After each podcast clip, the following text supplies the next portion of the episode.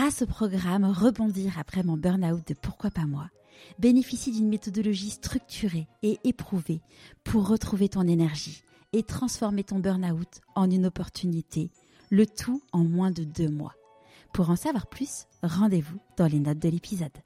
Je me disais, bon, au pire du pire, ce qui peut m'arriver? Bah rien, le texte euh, partira peut-être aux oubliettes et au mieux, euh, au mieux, je ne savais pas ce qui pouvait m'arriver. Mais en fait, quand je fais le, une rétrospective sur tout ce qui s'est passé pendant deux ans avec ce spectacle, enfin, c'est juste dingue. Et je pense que j'aurais pas imaginé toutes les rencontres, toutes les scènes, tous les publics, euh, les, deux fois où j'ai eu des trous de mémoire, des blancs, les, les aventures, les, le fou rire que j'ai pu avoir, et puis tout ce qui est autour de ça, en fait, toute l'énergie qu'on nous donne, en fait, on se sent un peu porté. La solution euh, est en nous, la solution est en vous, et au moment où vous serez prêt à vous écouter, enfin, de toute façon, tout, tout, tout coulera, puisque vous avez déjà la solution. Je suis Charlotte Desrosiers Natral et je suis heureuse de vous accueillir sur Pourquoi pas moi. On a tous rêvé un jour de changer de vie. Certains ont osé écouter leur petite voix et ils ne le regrettent pas. Écoutez ces témoignages sans coupe qui permettent de décrypter ce qui se passe concrètement entre le moment où on se dit dans sa tête pourquoi pas moi au moment où on rend tout cela possible. Pourquoi pas moi Le podcast qui t'invite à écouter ta petite voix. J'ai le plaisir de vous retrouver aujourd'hui pour vous présenter une femme exceptionnelle qui a su écouter sa petite voix depuis qu'elle est adolescente. J'ouvre une petite parenthèse pour vous remercier. Vous remercier pour tous vos messages d'encouragement sur les réseaux sociaux et sur Apple Podcast. Cela me fait tellement chaud au cœur. Si vous souhaitez m'aider et soutenir le podcast, parlez-en à vos amis et abonnez-vous à votre plateforme d'écoute préférée et mettez 5 étoiles et un commentaire sur Apple Podcast. Pour moi, c'est absolument énorme. Allez, je ferme la parenthèse. Depuis qu'elle est enfant, Valérie rêve d'être comédienne. Elle a du talent. Ses parents l'inscrivent donc à un cours de théâtre. À 18 ans, Valérie fait un pacte avec son père, obtenir un diplôme avant de voler, voler de ses propres ailes. Elle sort alors de l'ESCA, renforcée dans son projet. Elle enchaîne les petits boulots et les castings, et c'est à partir de 30 ans qu'elle vit pleinement de sa passion de comédienne. Je ne vous en dis pas plus. Je vous souhaite la bienvenue dans l'univers de Valérie Pastre. Bonjour Valérie. Bonjour Charlotte. Est-ce que tu pourrais nous parler de l'objet que tu as choisi pour te présenter, s'il te plaît? Alors j'ai choisi euh, une paire de baskets de la marque Ngo Shoes. C'est en fait c'est la paire de chaussures que je porte sur scène quand je joue mon spectacle.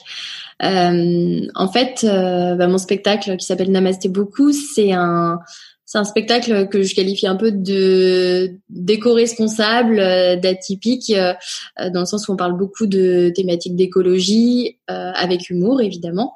Et j'avais envie d'être cohérente de A à Z. Et donc j'ai démarché cette marque nantaise que voilà j'ai appris à connaître. Et ils m'ont tout de suite fait confiance et ils croyaient à fond dans le projet. Et du coup ils me il m'habille, euh, il me chausse sur scène et euh, du coup c'est un peu mes chaussures euh, porte-bonheur. Et après j'en ai d'autres de leur de leur marque et maintenant quand je vais à un casting ou un projet important, voilà, j'ai toujours ma petite paire de Vengo Shoes au pied. Super. Est-ce que tu peux nous raconter de là où est-ce que tu es née, là où est-ce que tu as grandi? Je suis née à Rennes euh, voilà, je revendique mon côté bretonne, breton, pardon. Et euh, j'ai grandi à Nantes après, euh, voilà, toute mon enfance, collège, lycée. après, je suis partie étudier, faire l'ESCA à Angers. Donc, je suis restée du côté de l'Ouest. voilà. Après, j'ai fait Erasmus en Pologne, ce qui n'est pas très courant. Ouais, c'est clair. Pourquoi, pourquoi la Pologne? Je ne sais pas. Franchement, je, je ne sais pas. J'avais choisi. En fait, il y avait des choix à faire. Je crois qu'en choix numéro un, j'avais mis la Grèce, donc rien à voir. J'ai eu mon choix numéro 2, mais j'avais mis au pif les autres, les autres choix parce que j'avais tellement envie d'aller en Grèce que je me dis non, mais c'est bon, j'irai, j'irai au soleil. Et en fait, quand j'ai eu la Pologne, j'ai fait, oh, mon Dieu. Et en fait, c'était génial comme expérience, euh, parce que c'est vraiment, c'est marrant, c'est un pays proche, en même temps, la culture est hyper euh, différente. Et j'avais une, euh, voilà, je cohabitais avec une Polonaise hyper sympa qui m'a appris plein de choses. Et puis, euh, euh, j'ai rencontré aussi, euh, enfin, de, toutes les nationalités là-bas et c'était vraiment top. Voilà, donc euh, un beau souvenir. Et, après, bah, j'ai j'ai fini mes études et j'ai passé dix ans à Paris. Ouais, ça on en, on en reparlera après si tu veux bien. D'accord. ok. ah oui, je mets... Oh, pas de souci. Et, et, du coup, euh, juste pour commencer, du coup sur sur toi, euh, quand tu étais enfant, quel type de petite fille t'étais? C'est une bonne question. Faudrait demander à ma mère en fait. Euh, j'étais, euh, je crois que j'étais une petite fille très joyeuse. Ouais. C'est ce que je vois des photos, ce qu'on me dit. J'ai tout de suite voulu être euh, assez rapidement autonome. Euh, en fait, je suis la dernière d'une fratrie de quatre enfants. Ok. Et, euh, et du coup, je, bah, je sais pas, peut-être qu'inconsciemment, je sentais que j'avais aussi envie de grandir et de et d'être aussi à leur niveau. Ouais. Après, il y a des côtés positifs et des côtés négatifs parce que quand on est la petite dernière, moi, les jeux de société, je faisais toujours la banque ou raconter les pions, enfin, des rôles qui servent à rien, en fait. J'avais pas le droit de jouer. Mais du coup, je sais pas, je, je pense que je, je m'inventais aussi pas mal d'histoires, j'écrivais pas mal. Euh, je pense que j'avais aussi mon petit monde parce qu'après, mes frères et sœurs, ils ont envie de quitter la maison et je me suis retrouvée euh, seule avec mes parents. Ouais. Et, et voilà, du coup, euh, euh, je pense que j'étais, euh, enfin, j'étais bien en tout cas dans mes baskets et je me sentais bien. Je me, voilà, je, je me sentais aimée avec après les embrouilles des frères et sœurs, mais c'est normal. Et c'était quoi tes rêves à cette époque-là, quand tu étais petite? Je voulais être, je voulais être danseuse, gymnaste, vétérinaire. Et, et après, comédienne, c'est venu très vite parce que j'adorais me déguiser. Ouais. Et, euh, et puis, euh, j'adorais jouer des rôles. Je, je, voilà, des copines, à chaque fois, on s'inventait des histoires. Et après, je me suis dit, non, mais c'est bon, en fait, c'est ça que je veux faire, je veux être comédienne. Ouais. C'était quand tu as mais... pris tes premiers cours de, de théâtre? Non, non, c'était avant. Et après, ma mère m'a inscrit au théâtre en me ouais. disant, bah, faisant un hobby euh, déjà. Oui, donc en fait, ce, ce, ce rêve de, de comédienne, c'est venu très, très rapidement. Et puis, euh, et puis voilà, je continuais toujours à, à me déguiser, à maquiller, à m'inventer des histoires, à m'inventer des rôles. Et, euh, et c'est ma grand-mère, en fait. Une fois, j'ai joué devant ma grand-mère. Ouais. Et c'est elle qui a soufflé à ma mère l'idée de peut-être m'inscrire à des cours de théâtre euh, parce que ça lui avait plu, euh, voilà. Ouais. Et, euh, et moi, j'ai même pas pensé, donc euh, voilà, j'étais hyper contente. En même temps, en fait, quand on est petit, on sait même pas que ça existe, en fait. Oui, et puis de toute façon, en fait, je disais que je voulais faire ça, mais en fait, je, je savais même pas exactement. Enfin, là, maintenant, quand je vois le chemin parcouru, je me dis ah oui, non, mais mon rêve est complètement différent de, de la réalité, mais mais en fait, euh, jamais j'aurais pu euh, rêver mieux ou imaginer mieux en fait. Donc euh, Ouais. voilà. après, évidemment, j'ai dû faire face aux craintes familiales quand en fait ils voyaient que que je lâchais pas, que j'avais vraiment envie de faire ça et que je je, voyais rien d'autre dans ma vie en fait. Ouais. Parce que tes parents, ils faisaient quoi comme métier? Alors ma maman, elle était professeure d'anglais. Ouais. Elle a arrêté euh, bah, à ma naissance parce que ça devenait un peu compliqué euh, à gérer Ouais. quatre enfants. Et mon père, il était dans la finance, donc rien à voir. Ouais. Donc en fait, c'était un monde qu'ils connaissaient pas du Mm. tout. Donc ils m'ont ils m'ont vraiment fortement encouragé à faire ça en hobby. Ouais.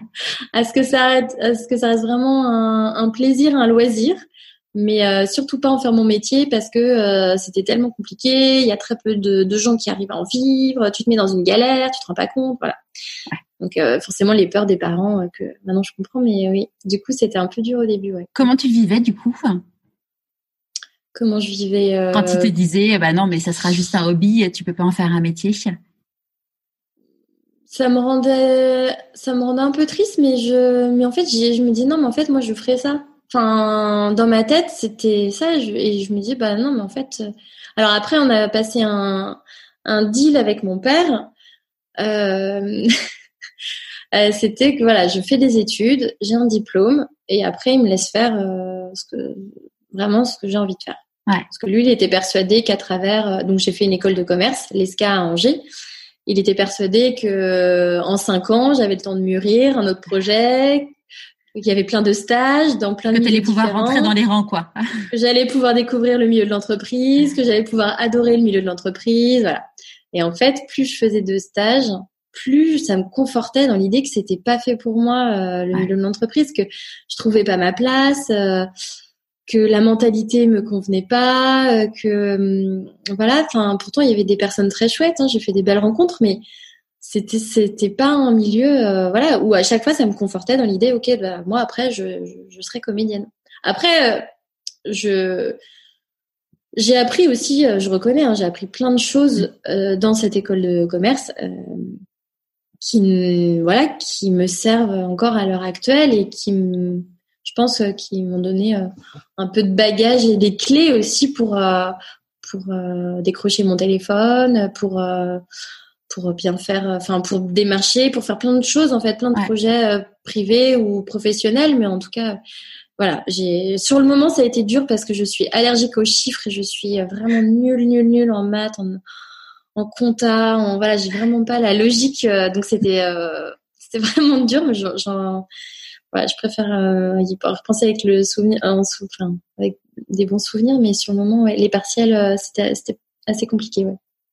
Et, et, du coup, euh, donc t'as fait, euh, t'as été diplômé de l'ESCA. Euh, à la fin, euh, à la fin, du coup, t'étais entre guillemets libéré de ton obligation vis-à-vis de ton papa? Oui, exactement. En plus, j'ai fait un mémoire qui n'avait rien à voir avec l'ESCA. Je suis retombée dessus en triant des cartons. J'ai fait un truc sur le cinéma avec l'importance des des, des acteurs bankable et des récompenses euh, pour la réussite d'un film ou non. Donc, euh, en fait, je pense qu'ils l'ont validé parce qu'ils en avaient, ils disaient, d'accord, elle, on l'a perdue de toute façon, elle, pas, elle ne fera pas autre chose. Ouais. Et euh, oui, après, ouais, je me sentais, euh, ouais, je me sentais libre. En même temps, je me disais, bah, je ne sais pas comment ça se passe la suite. Ouais. Donc, donc j'ai repris des cours à Paris, okay. au, au, studio Pygmalion. Et puis à côté de ça, je travaillais à l'Argus de la presse, euh, voilà, à mi-temps pour euh, aussi euh, travailler, faire des piges. Enfin, et puis petit à petit, après j'ai commencé à faire des castings. Et du coup, les, les premiers castings, tu, à l'époque où tu étais à l'ESCA, est-ce que tu as continué à faire du théâtre? Euh, oui, j'ai continué. Euh, je crois les deux premières années. Après, j'ai arrêté parce qu'on était souvent en stage ou après, je suis partie en Erasmus. Euh, et puis les, oui, après il y a eu des six mois de stage, un an de stage, donc euh, j'avais mis un peu une parenthèse. Et puis euh, je pense que j'avais aussi besoin de vraiment de me poser euh, peut-être inconsciemment la question. Euh, voilà, c'est en tout cas c'est pas c'est pas l'entreprise qui t'attire, mais est-ce que c'est vraiment les planches? Et et voilà, j'avais aussi besoin de de réfléchir un peu, mais oui, je suis très contente du chemin parcouru en tout cas. Mm. Et, et, quand tu as du coup pour les études là pour euh, Pygmalion, euh, c'est, tes parents qui t'ont aidé ou, c'est du coup c'est ton job euh, à côté qui t'a permis de financer ta formation? Alors euh, bah mon père je crois qu'il il m'a, m'a offert les deux premières années. Ouais. Et après Parce que c'était combien de temps? Je crois que c'était trois ans. D'accord. Et après, donc j'ai continué. Et après, j'ai fait d'autres formations avec Jack Walzer, euh, c'est un coach américain. Et puis en fait, c'est en fait euh, être comédien, c'est aussi se former éternellement pour pour avoir plus facilement accès à ses émotions, plus facilement accès euh, bah, à tout en fait. C'est un peu notre outil, c'est nous, donc c'est important de continuer à se former. Et après, oui, c'était moi qui qui continuais parce que je, je, je, ressentais le besoin. Puis on peut aussi, euh, j'avais fait aussi d'autres stages de, de, danse, de développement corporel, enfin tout ce qui peut euh, aider, euh, voilà, dans la vie de comédienne. Ouais. Et donc du coup, t'as, bah, t'as pas décollé tout de suite parce que de toute façon, il y en a pas beaucoup hein, des comédiens qui décollent tout de suite.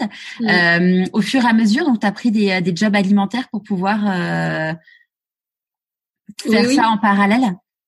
Oui, alors euh, oui, j'ai eu beaucoup. Euh... J'ai passé pas mal de castings, donc j'ai eu pas mal de portes. Ouais.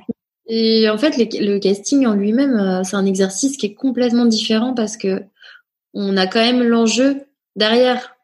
Ouais. Et on se met quand même euh, inconsciemment une pression, de se dire oh là là, si j'ai ce rôle-là, peut-être qu'il peut changer ma vie. Donc en fait, euh, c'est dur de se dire euh, d'y aller à la cool en disant non mais j'ai pas de pression, vraiment je vis le moment présent, je suis disponible, je suis là. Alors que tu sais que ça peut euh, potentiellement changer le cours des choses. Donc c'est très très compliqué à gérer le casting. Et moi c'était vraiment pas. En fait, tous les chouettes rôles que j'ai eus, il n'y avait pas de casting en fait. Ouais. enfin, c'était des lectures, c'était une rencontre. Et du coup, j'étais un peu libérée de ça. Enfin, après, j'ai eu plein d'autres choses sur des castings, mais c'est vraiment pas, euh, c'est vraiment pas un truc que, que j'adore. Ouais. Et oui, donc à côté de ça, effectivement, j'avais, euh, je bossais. Euh, oui, j'ai fait, j'ai fait énormément de, de petits boulots. Enfin, honnêtement, j'ai fait euh, des Euh, j'ai fait, euh, je me souviens, parce que mes copines, elles, collectionnaient les photos, elles me prenaient en photo, en me disant, voilà, on a des dossiers sur toi. Quand j'étais hôtesse au salon de l'auto, euh, j'ai fait la mission pièce jaune avec Bernadette Chirac. J'étais femme sandwich pour faire la promotion d'un. Et à un moment, j'ai une amie, une très bonne amie, une amie d'enfance qui m'a dit, non mais Valérie, c'est plus possible là, les petits boulots. T'as bac plus 5, à bac plus 5, on fait pas ça quoi. Et en fait, cette phrase-là, de me dire, euh, enfin, de dire oui, non, mais c'est vrai qu'il faudrait que je limite les choses, bah, ça m'a donné vachement de force à me dire, euh, à passer des, des échelons supérieurs en disant non, mais là, euh, ça, maintenant, je refuse et puis je vais me donner encore plus les moyens de faire quelque chose que vraiment, vraiment, ça me permet de, de me donner confiance parce que c'est vrai qu'à faire des petits boulots et de de vivre comme ça pendant un an ou deux, ça va, mais après, on se dit, bah, en fait, on peut vite euh, perdre euh, confiance en nous, puis euh, avoir une mauvaise estime de soi, et puis en fait, ça devient un cercle vicieux, et puis après, ben voilà. Et donc du coup, quand ça a déclenché, ça a déclenché ça en toi, et donc qu'est-ce que, comme, enfin, qu'est-ce que t'as changé du coup? Du coup, il y a une année j'ai dit ok, j'arrête les petits boulots, vraiment les trucs dégradants. En fait, c'était de faire des choix, en fait, tout simplement, de pas dire oui à tout. Et en fait, c'est dur parce que d'un autre côté, il y a l'aspect financier. Mais je me dis bon, bah non, c'est pas grave, je trouverai autre chose. Je vais, voilà, je vais faire plus de, donner les. En fait, après, j'avais un rituel du matin. Je me levais le matin, alors que j'avais pas de réveil, hein, j'avais pas de travail, mais je me levais tous les matins, 8h30. Je prenais mon petit déj et j'envoyais 50 CV. Euh, je démarchais, je démarchais, je démarchais pour les castings. Euh, voilà, j'envoyais à tout le monde. Euh, voilà, j'essayais de faire des rencontres, euh, de, de, provoquer en fait des rencontres, de boire des cafés avec des gens, de, voilà, d'être plus dans le relationnel en me disant peut-être que ça pourra euh, m'apporter quelque chose, mais et voilà, de changer deux trois petites choses. En fait, ça fait qu'on qu'on bascule, bah, même inconsciemment, de se dire ah ben, en fait je, je vaux peut-être mieux que ça quoi, donc de, de croire plus en, en soi, voilà. Ouais. Et, et du coup ça ça a marché? Euh, du coup, alors ça a marché, c'est un bien grand mot, mais ça a provoqué euh, bah, des, des, super rencontres, euh, d'autres projets, plus de travail. En fait, bah, dans ce milieu-là, le travail, c'est vertueux, ça enchaîne le travail. Les gens disent ah elle travaille, mais moi aussi j'ai envie de travailler avec elle. Donc euh. Donc euh, puis de, de dire que voilà de d'avoir des, des, rencontres aussi euh, sympas, de, de, parler avec des gens qui sont intéressants, qui sont bienveillants, de faire aussi son, de créer son cercle ouais. de, de confiance parce que ce milieu-là euh, euh, est assez spécial quand même. Euh, il y a, il, peut y avoir de la rivalité, il peut y avoir de la jalousie. Enfin, on s'entraide, mais on s'entraide. Euh, c'est vrai qu'au départ, j'avais plus de, voilà, là d'envoyer des castings à une amie qui est brune aux, yeux marrons, je sais très bien que de toute façon on va pas se piquer euh, de job. c'est c'est vraiment euh, bah voilà c'est sûr on est beaucoup euh, dans le milieu et puis et mais c'est mais je, je me rends compte qu'il y a beaucoup aussi de personnes vraiment bienveillantes et, et qui se réjouissent quand les autres ont du travail. C'est c'est ça qui est important. Je pense que quand on est quand on est bienveillant avec les autres la bienveillance nous revient aussi. Voilà. ouais et quand à quand à l'époque tu as, bossé à la à l'Argus de la presse notamment, euh, quand tu postulais, tu avais quelle posture en fait euh? Ah bah l'Argus de la presse c'était un poste où en fait je devais euh, regarder des émissions spécifiques et rédiger des petites fiches de synthèse pour les clients. Voilà. Donc, euh... mais en candidatant, tu avais quel, enfin, tu leur as dit, ah, voilà. en candidatant, je leur ai dit, je veux un mi-temps et je veux. Euh... En fait, moi, je bossais le week-end chez eux. Parce que je leur disais, moi, la semaine, j'ai mes cours et j'ai des castings. D'accord. Donc, j'avais, euh, je bossais le week-end. Je crois que les horaires, c'était horrible. C'était genre 6h30, 13h30. Euh, Donc, le. Donc, euh, quand je faisais une soirée le vendredi soir, je pense que je, je crois que je faisais des nuits blanches. Souvent, j'enchaînais en passant dans une boulangerie, en prenant un sandwich à 6 h du mat parce qu'il fallait que je tienne. Et, hum, et euh, en fait, avec du recul, enfin, c'était déjà ça me permet de me tenir informée de l'actualité euh, et puis j'ai fait des aussi des super rencontres euh, voilà il y en a c'est encore mes amis aujourd'hui on a tous évolué dans des domaines euh, complètement différents mais on a tous enfin je me dis on, on avait on savait pourquoi on le faisait et c'est marrant parce que ce petit cercle là bah aujourd'hui bah par exemple il y avait Nassira elle a été euh, elle est journaliste elle est écrivaine euh, euh, Valentine elle travaille dans le milieu de la culture. Enfin on a tous eu en fait cette envie qui ne nous a pas quitté de savoir pourquoi on le faisait pourquoi on était là. En plus ce, ce, poste il était quand même ça va dans des petits boulots enfin il était assez intéressant au niveau intellectuel. Et du coup voilà c'était vraiment chouette une chouette expérience voilà. Ouais. Et, et d'ailleurs, tu disais bon que tu détestais les castings. Enfin, tu dis, enfin, c'était vraiment pas le truc où, où, tu t'éclatais. Euh, tu as été toi-même chargée de casting? Oui. oui, c'est marrant. Hein, c'est du coup de se retrouver de l'autre côté. Ouais. Alors après, j'ai oui, j'ai été chargée de casting euh, pour plusieurs émissions. Euh, alors il y avait Super Nanny qui est la plus connue. Après, il y avait des émissions sur les chaînes euh, câblées. Et puis, euh, il y a eu des, émissions euh, voilà, qui ne sont pas très intéressantes. Enfin, c'était plus de la télé-réalité, mais sur les chaînes de la TNT. Et oui, je me suis retrouvée à trouver des candidats. Ah oui, j'ai fait quatre mariages pour l'une de miel aussi. J'ai fait qui veut épouser mon fils de la grande de la grande euh, culture française. Ouais, mais c'est ça qui m'a confortée en, dans l'idée de ne pas avoir de télé chez moi. Je me suis dit en fait, je ne rate rien. Je, voilà, je vois l'envers du décor, ça me suffit. Et oui, oui, bah, hum, se retrouver euh, chargé de casting, euh, c'était, c'est marrant parce que du coup, on dit ah d'accord, je vois la candidature, je vois comment il est derrière et ouais, ouais. Mais ça m'a, ça m'a, ça m'a, je veux pas dire que j'ai détesté faire ça parce que c'est faux et qu'au départ j'avais un peu de, voilà, j'étais un peu fière, j'étais de l'autre côté euh, de la télé, je savais ce qui se passait dans les coulisses, j'ai des, des, petites anecdotes croustillantes sur tout ce qui se passait, mais ça m'a aussi permis de voir les limites, euh, euh, voilà, de ce qui se trame, les, voilà, puis comment les, les décisions sont prises au niveau de, de la production pour qu'on choisit telle personne et pas telle autre, et, et de me dire que voilà, de toute façon, même si on réussit un casting, euh, il y a tellement de, choses qui ne dépendent pas de nous. On ne saura jamais si c'est notre prestation ou si c'est euh, bah, parce qu'on est euh, trop trop petite, trop blonde, pas assez blonde, ou si le producteur finalement il a complètement vrillé et changé d'idée.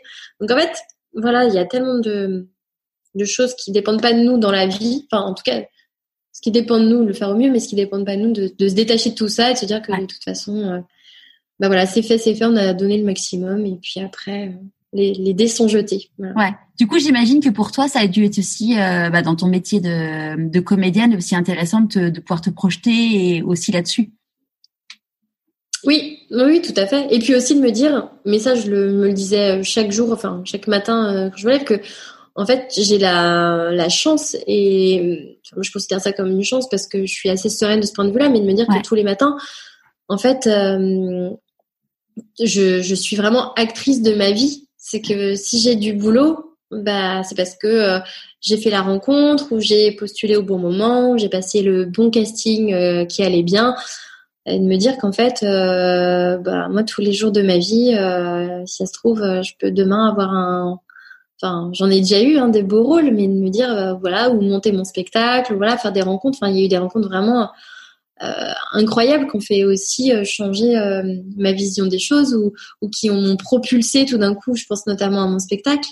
Et, et voilà, moi de me dire que chaque jour que j'ai la chance de vivre, de me dire tous les matins, bon bah en fait aujourd'hui, je vais me donner tous les moyens de voilà, de démarcher, de regarder euh, voilà ce qu'il y a comme comme projet, quel quel réalisateur je pourrais contacter, quel même ne serait-ce que pour les rencontrer. En fait, c'est pas forcément en ayant justement une idée derrière la tête, mais de provoquer des rencontres, de voilà, de, pouvoir échanger. Je pense que c'est très important, surtout dans, dans l'époque à laquelle on, on, est en ce moment. C'est clair.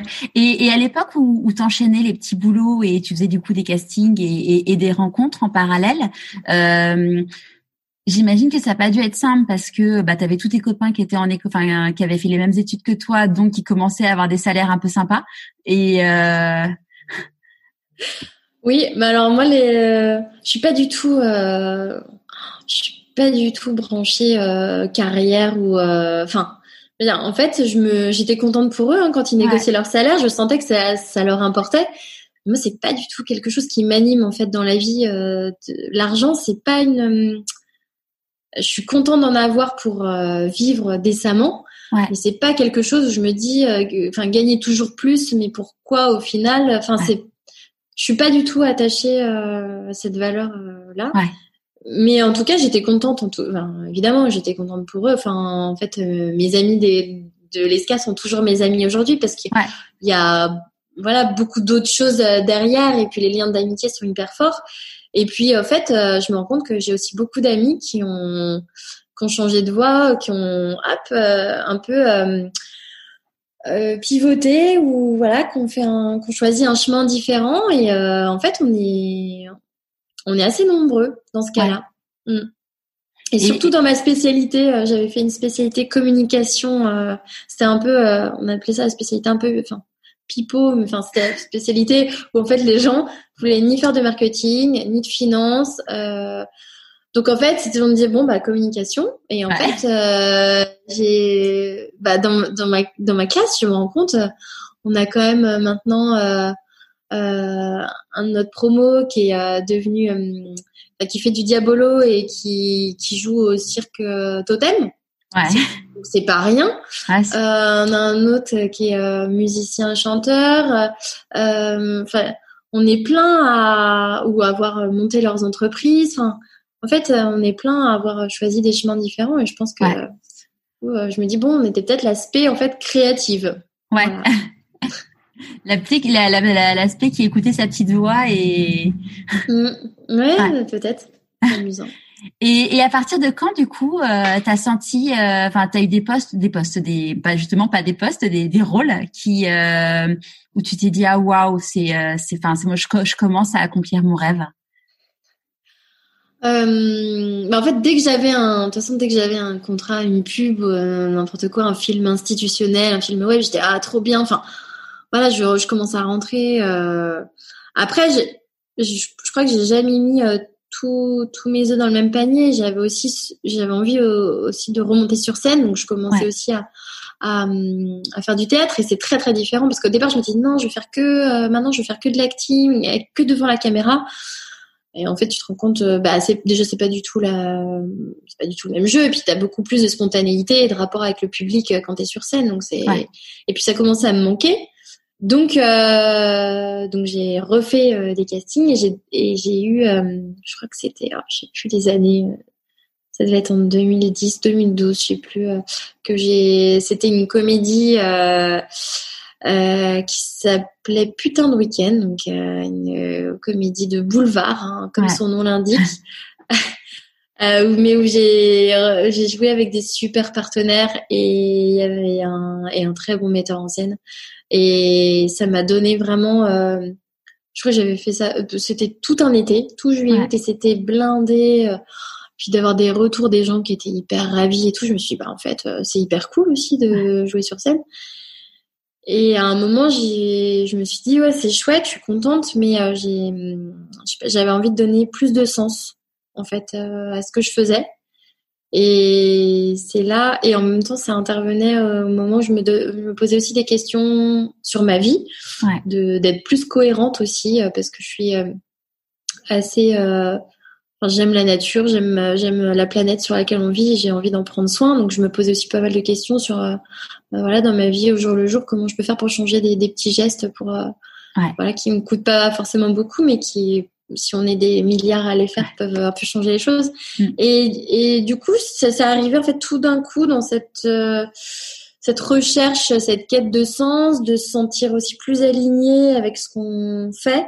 Ouais. Et j'ai commencé à écrire euh, grâce à ma cousine qui m'a beaucoup inspirée. Ouais. Euh, je suis très proche d'elle et c'est, euh, elle a deux ans de plus que moi et elle c'est un peu une avant-gardiste. Euh, enfin, elle a toujours vécu vraiment alignée avec ses valeurs. Euh, là, elle est dans, elle est dans ses montagnes. Euh, elle est naturopathe. Elle fait, euh, elle fabrique tout elle-même. elle fait des ateliers cuisine aussi, végétarien, vegan, enfin de la cuisine comme elle appelle holistique, enfin vraiment qui nourrit le corps et l'esprit.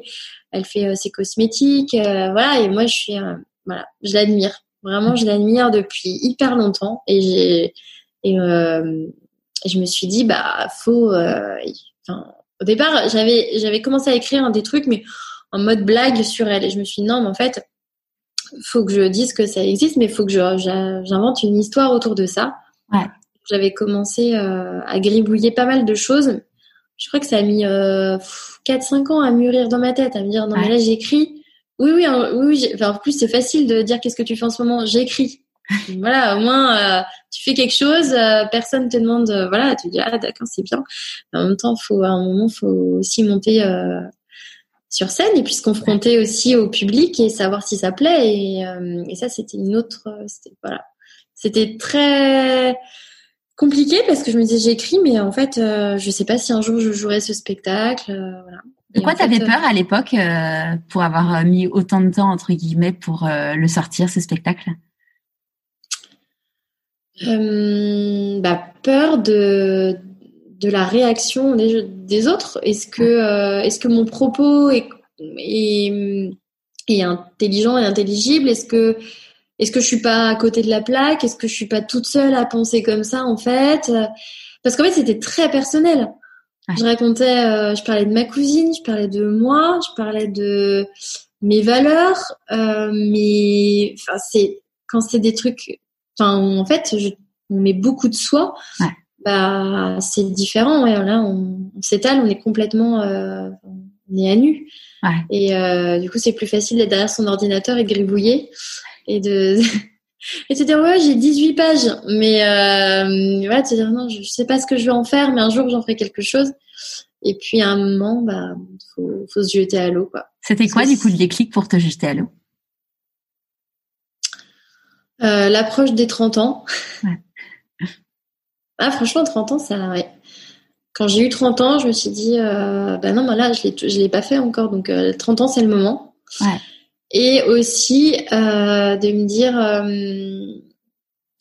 de, je, de, en fait, dans ma tête, j'avais, j'avais deux metteurs en scène en idée. Je l'ai envoyé à deux metteurs en scène, une femme et, et qui était overbookée, et, et à Thibaut Seguin, euh, qui, euh, sans le savoir, euh, bah, un peu été l'élément déclencheur. Hein. D'ailleurs, je le remercie infiniment ouais. parce que en fait, j'avais été voir le spectacle de Ben à Avignon. Ouais. Et lui écrivait et mettait en scène Ben à l'époque. Et moi, j'adorais, j'adorais le côté décalé. Et Ben, il parlait aussi de d'écologie, mais complètement de manière décalée. Puis c'était pas du tout la même chose. Et donc, j'ai contacté Thibaut euh, je lui ai envoyé mon texte. Et là, j'ai pas eu de réponse pendant, euh, je sais pas, ça m'a semblé hyper long. Je pense que c'était au moins huit jours. Ouais. Les jours, je regardais, j'étais, oh là là là là là là. J'étais bon, bah c'est bon, c'est c'est mort. Voilà, je vais faire autre chose. Je suis ratée. Euh. Et au bout de et deux jours après, il m'a répondu un truc hyper hyper drôle, hyper sincère. Il me dit, bah, je vais être honnête, je, je, pensais vraiment que ça allait être pourri. Et finalement, euh, enfin, il m'a pas écrit exactement ça, mais en gros, c'était bon, bah, je pensais vraiment pas, enfin, je m'attendais pas à ça, je m'attendais à un truc un peu naze, et finalement, c'est cool. Donc, si tu veux, on, se voit, on va boire un thé, machin. Ok. Donc, on s'est rencontrés. Mais j'avais le, mais j'avais le cœur qui battait mes 100 à l'heure. Je me disais, mais en fait, ça, là, ça peut changer ma vie. Alors, moi, moi, j'étais dans un truc, euh, et euh, hyper, hyper chouette, hyper, hyper cool. Thibaut, il est, enfin, il, il est vraiment hyper bienveillant, il est très euh, voilà, des choses glissent quoi. Et là, je me suis dit, bah le fait que j'avais visé euh, cette, cette personne-là et que ça se concrétise maintenant, moi je crois beaucoup aux choses qui, qui arrivent euh, quand c'est le moment. Mm. Et je ne crois pas beaucoup au hasard. Je crois que dans la vie, les choses arrivent au moment où on se sent prêt aussi. Mm. Euh, et du coup, bah là, j'étais prête. Et en fait, les choses, se sont faits hyper naturellement. Et après, donc Thibaut, bah, lui, il était beaucoup demandé, donc il a écrit aussi le film d'Alex Lutz. Et il m'a dit euh, qu'il avait moins de temps, mais du coup, il m'a présenté une amie à, lui, Caroline Sichose. Et en fait, on a formé un espèce de trio, enfin, de duo, à Caroline m'a beaucoup, beaucoup aidé et soutenu. Et après, de trio, on était ensemble sur la mise en scène. Ouais. Euh, et voilà, ils m'ont aidé aussi euh, à réécrire pas mal de choses, à rendre l'histoire euh, vraiment plus dynamique, à travailler sur les transitions. Euh, Caro, elle m'a vachement aidé aussi sur le jeu, euh, sur sur à créer le personnage. Enfin, ils ont été hyper présents pour moi et je les en remercie vraiment. Enfin, je, je crois que je les je les remercie, mais je les, les ai jamais remerciés. Voilà, donc là ils pourront écouter euh, d'avoir été vraiment. Euh, ça a été des, des moteurs et des béquilles euh, où je pouvais tout le temps compter sur eux quand j'avais euh, des doutes ou euh, voilà quand je testais des nouvelles choses parce que forcément on est voilà on tremble hein, sur scène au tout début. Et... Justement, enfin juste avant avant que je te demande comment ça s'est passé avant que tu passes le premier jour sur scène, quand tu l'avais contacté, tu t'avais Enfin, tu le connaissais de nom évidemment, mais est-ce que tu l'avais déjà rencontré euh, Est-ce qu'il lui te connaissait en fait? Ah non, pas du tout. Non.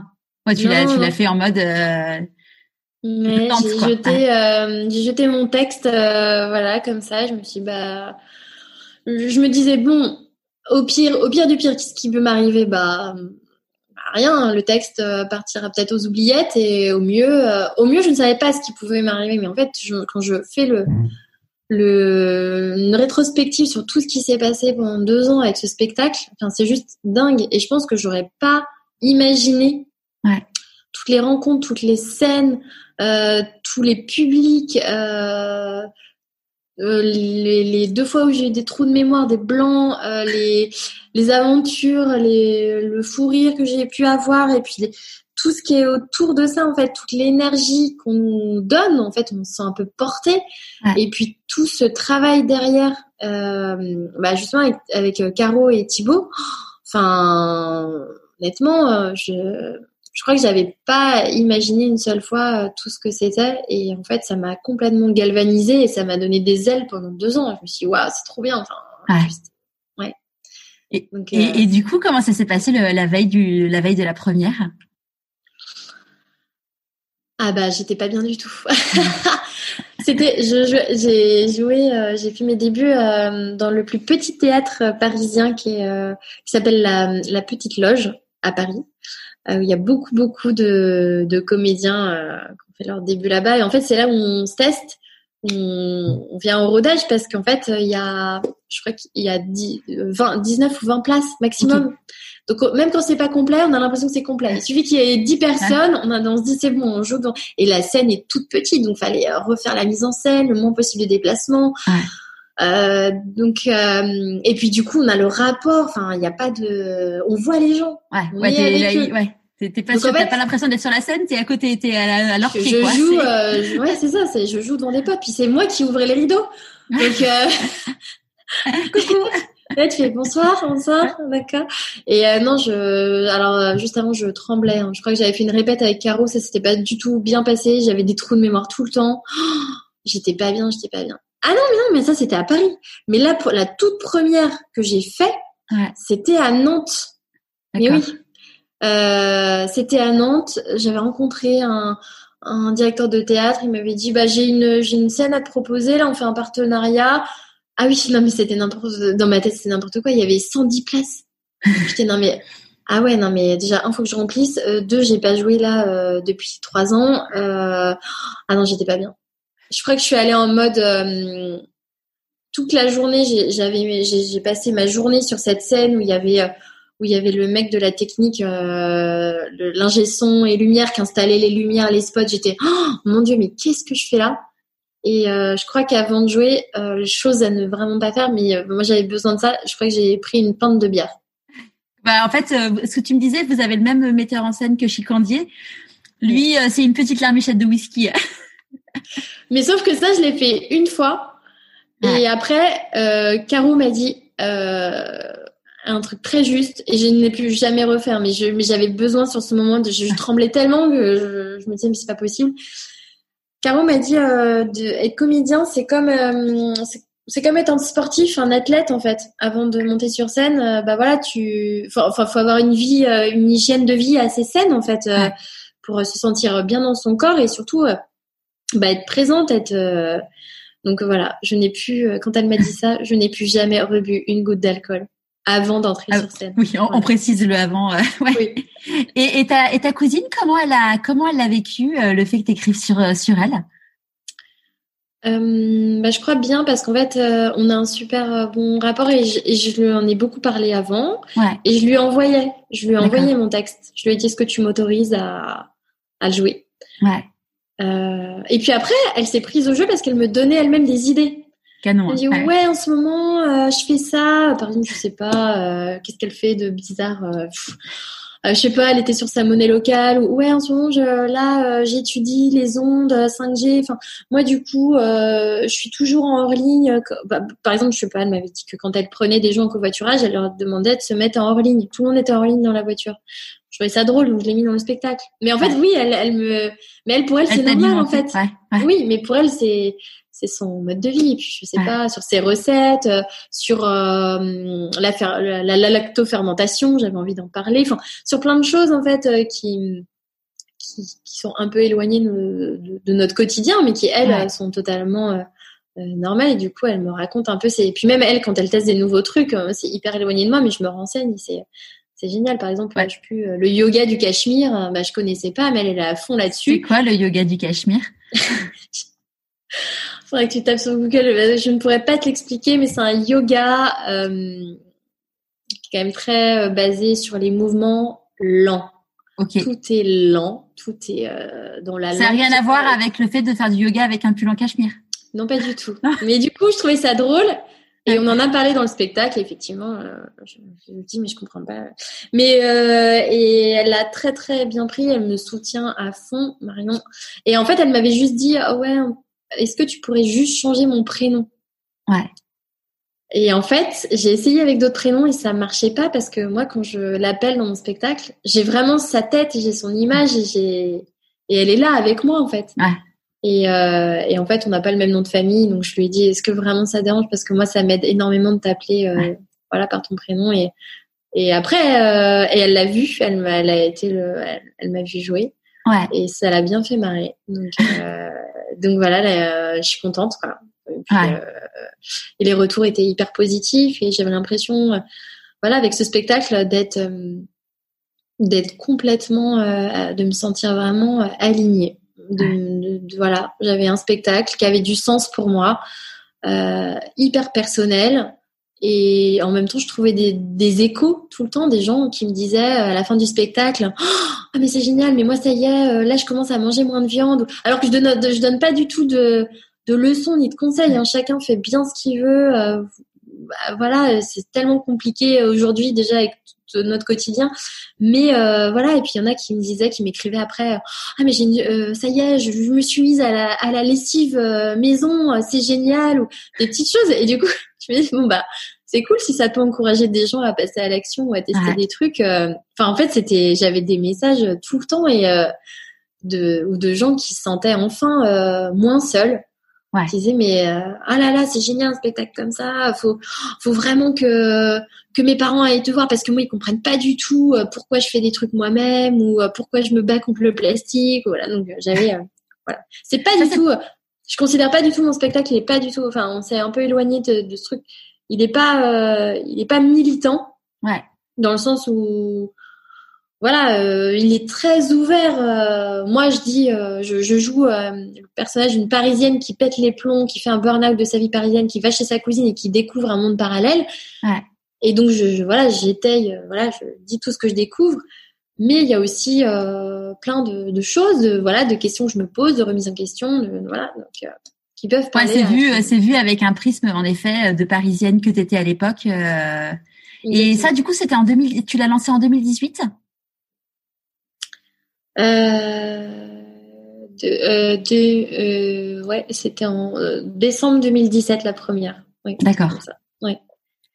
Et, et, et, donc du coup, étais à, à l'époque, étais encore, tu vivais encore à Paris? Oui, je vivais à Paris et j'avais un pied à terre à Nantes.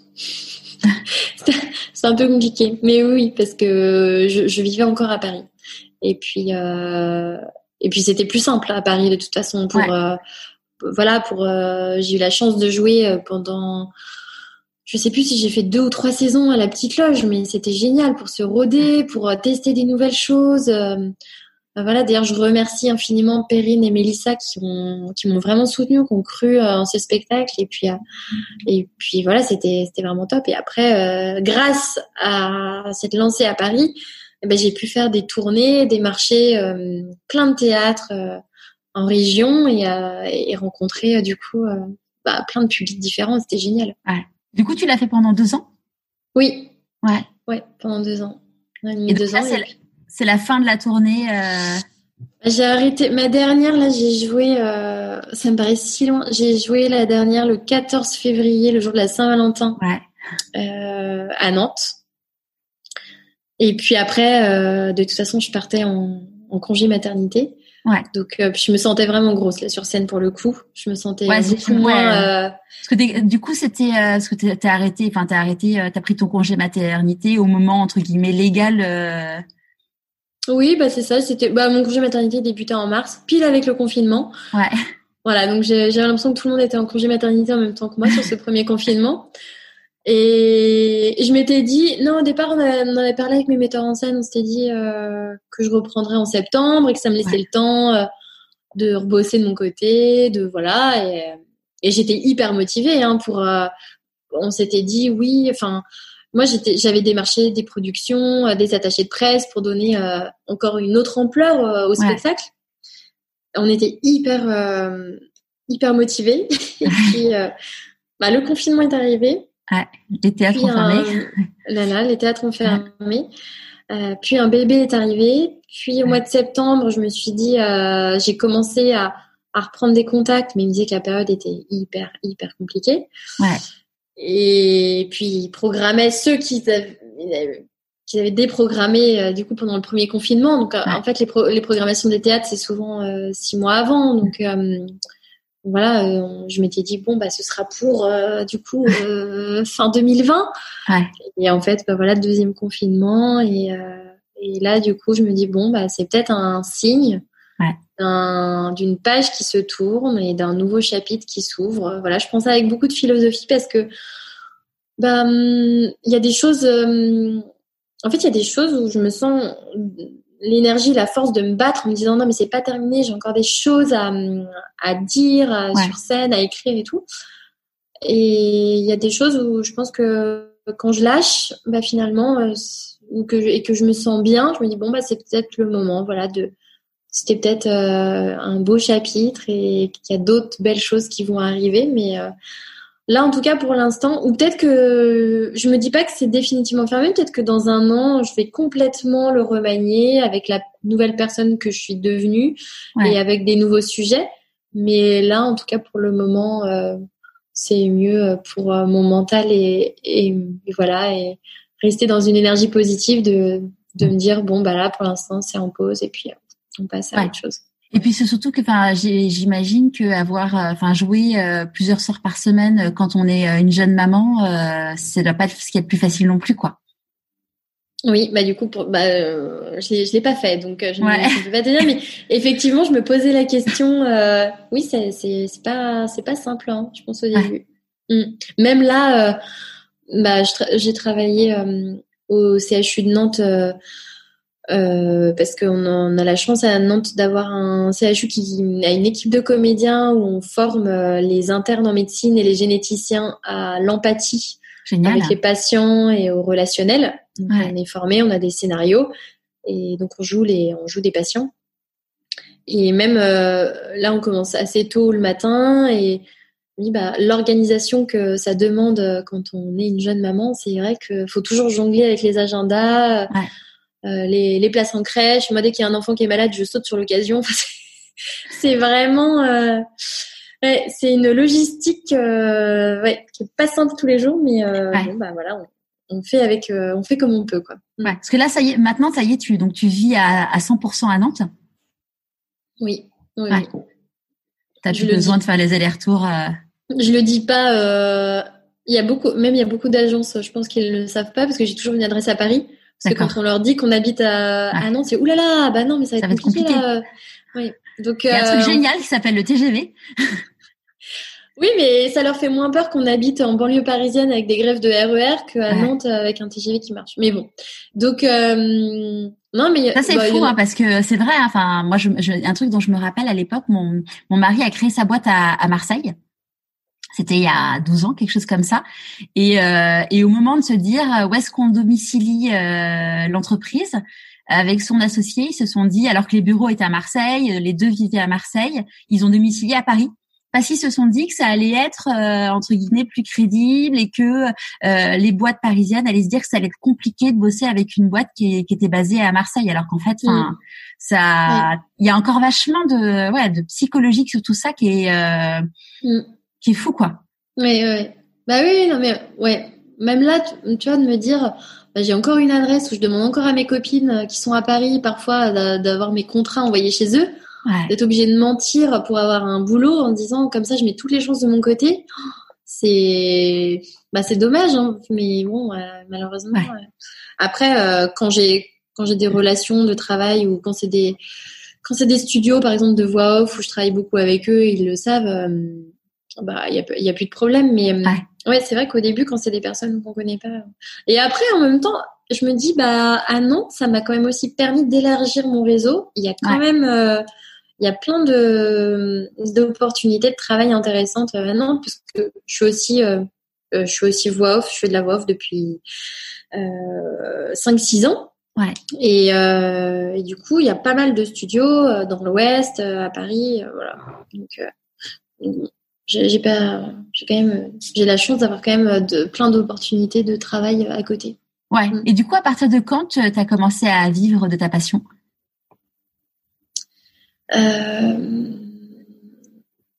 alors à ne faire que ça, que ça, que ça, euh, je pense il y a, je pense à bah 30 ans. Ouais. ouais. À 30 ans. Ça a été un vrai déclic hein, ce, ce 30 ans. C'est c'est 40, toi c'était 30. Ouais. Oui, parce que moi, je m'étais dit, je me suis toujours dit, euh, en sortant de, de l'ESCA, je me donne, au départ, je m'étais dit, euh, allez, je me donne 5 ans, dans 5 ans, je fais un bilan. Donc on est sorti de l'ESCA, j'avais 23 ans, je crois. Et euh, à 28 ans, j'ai fait un bilan. Ah bah j'étais pas bien. Hein. Enfin, je voyais tout ce que j'avais fait, mais je voyais pas euh, les choses. Je suis d'une nature assez impatiente et du coup c'était dur de. Ça m'a vachement appris à, à, prendre sur moi, à me dire que oui, il faut du temps et que et surtout, je pense que j'étais beaucoup à l'époque dans la comparaison. Ouais de regarder ce que mes copines comédiennes, ah là là, elles bossent plus, oh là là, on a le même physique et en fait c'est elle qui est prise tout le temps. Enfin, et c'est des choses en fait qui déjà j'ai appris à, me détacher de tout ça. En fait, déjà la comparaison, euh, ça fait mal et ça sert à rien. Puis chacun a son chemin de vie euh, différent, mais c'est hyper dur à euh, la base de pas de, de pas se comparer, surtout dans ces métiers-là. Mm. Et et du coup, oui, ça m'a. Donc, premier, premier bilan à 28 ans, deuxième bilan à, à 30 ans, je me suis dit, non, mais à 30 ans, c'est bon, faut que ça. Voilà, je vais pas. Je... Enfin, déjà à 28 ans, je me disais, bon, je suis contente parce que je, je ne me considère plus comme une galérienne. Donc, il y avait des, il y avait des petits pas de franchis, mais ça prend beaucoup de temps hein, dans, dans, ces, dans ce métier. Et, je compare souvent ça, euh, enfin, comme dans, dans le métier de monter sa boîte. En fait, être comédienne, c'est un peu monter sa boîte parce que parce que c'est toi qui fais tout aussi.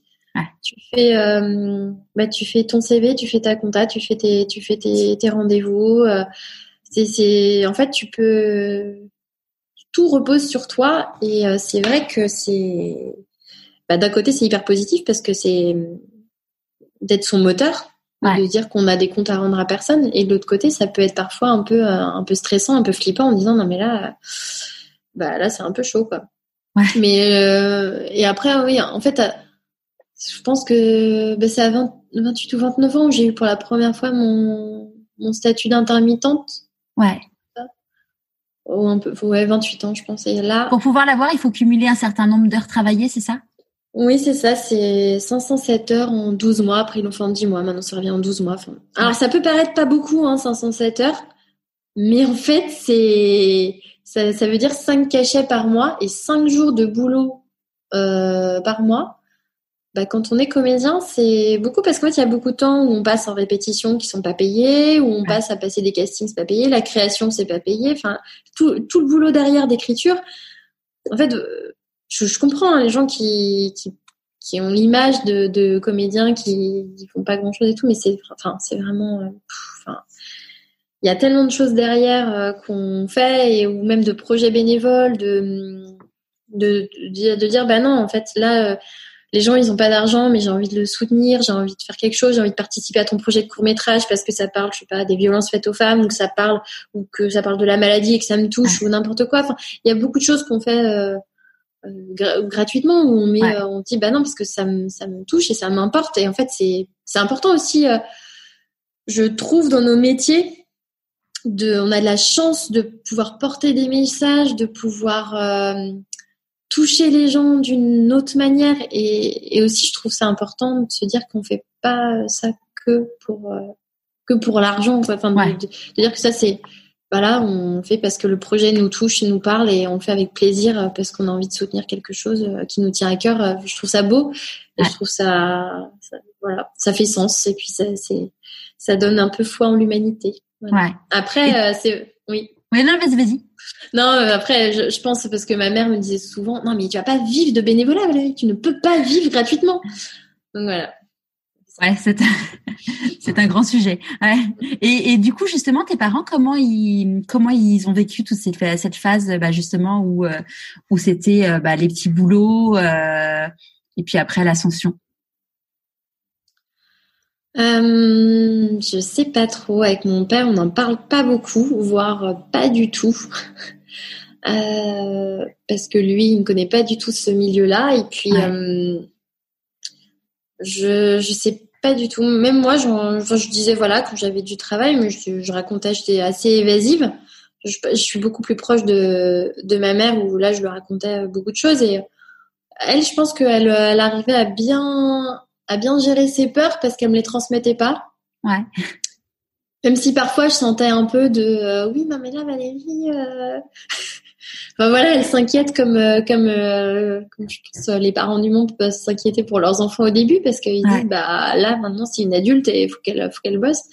Et et voilà. Et puis je pense que là le fait de bah de d'avoir mon spectacle, de le jouer et puis de d'avoir fait tellement de choses en parallèle voilà, je pense qu'ils sont plutôt sereins maintenant là-dessus, mais c'est vrai que hum, non, mon père, c'était plutôt l'aspect financier. Il me demandait toujours, il me dit, ça va, t'as as un peu d'argent sur ton compte quand même?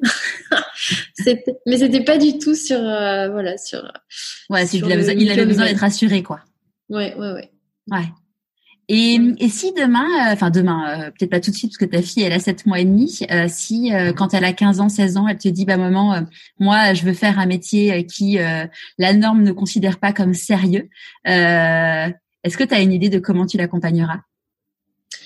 Bah, je lui ai tout. Là, je lui, je lui dis, c'est marrant parce que même quand elle dort ou quand elle est dans mes bras, parfois je lui dis, bah moi, je suis là pour te, te guider mmh. dans la vie. Je suis là pour être à tes côtés et et tu peux faire tout ce que tu veux. Euh, je serai toujours là. Enfin, je, je, suis vraiment dans le dans l'optique dans une je sais pas je suis euh, je sais à quel point ça peut être euh, difficile et compliqué je sais euh, mais en fait n'y a pas un métier qui est, qui est plus facile qu'un autre donc je me dis peu mm. importe euh, en fait je sais même pas mais je me dis même enfin sortir des des, des chemins tracé. Enfin, en fait, moi, je considère que c'est un peu, euh, enfin, c'est une chance en fait euh, que moi j'ai eu. Et je me dis, bah, n'importe quel, non, en fait, peu importe les choix ou la voie qu'elle choisira. Euh, en fait, je lui dirai jamais non. En fait, moi, ce que j'ai eu de mes parents qui avaient peur, donc ils expriment non au début.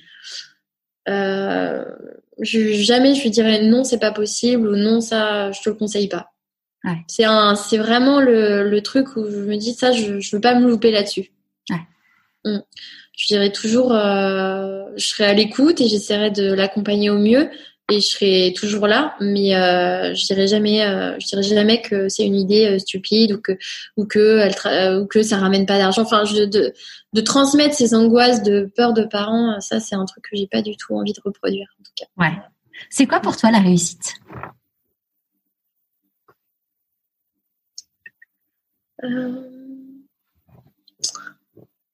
Ça nécessite un peu de réflexion. La réussite, c'est c'est se sentir bien.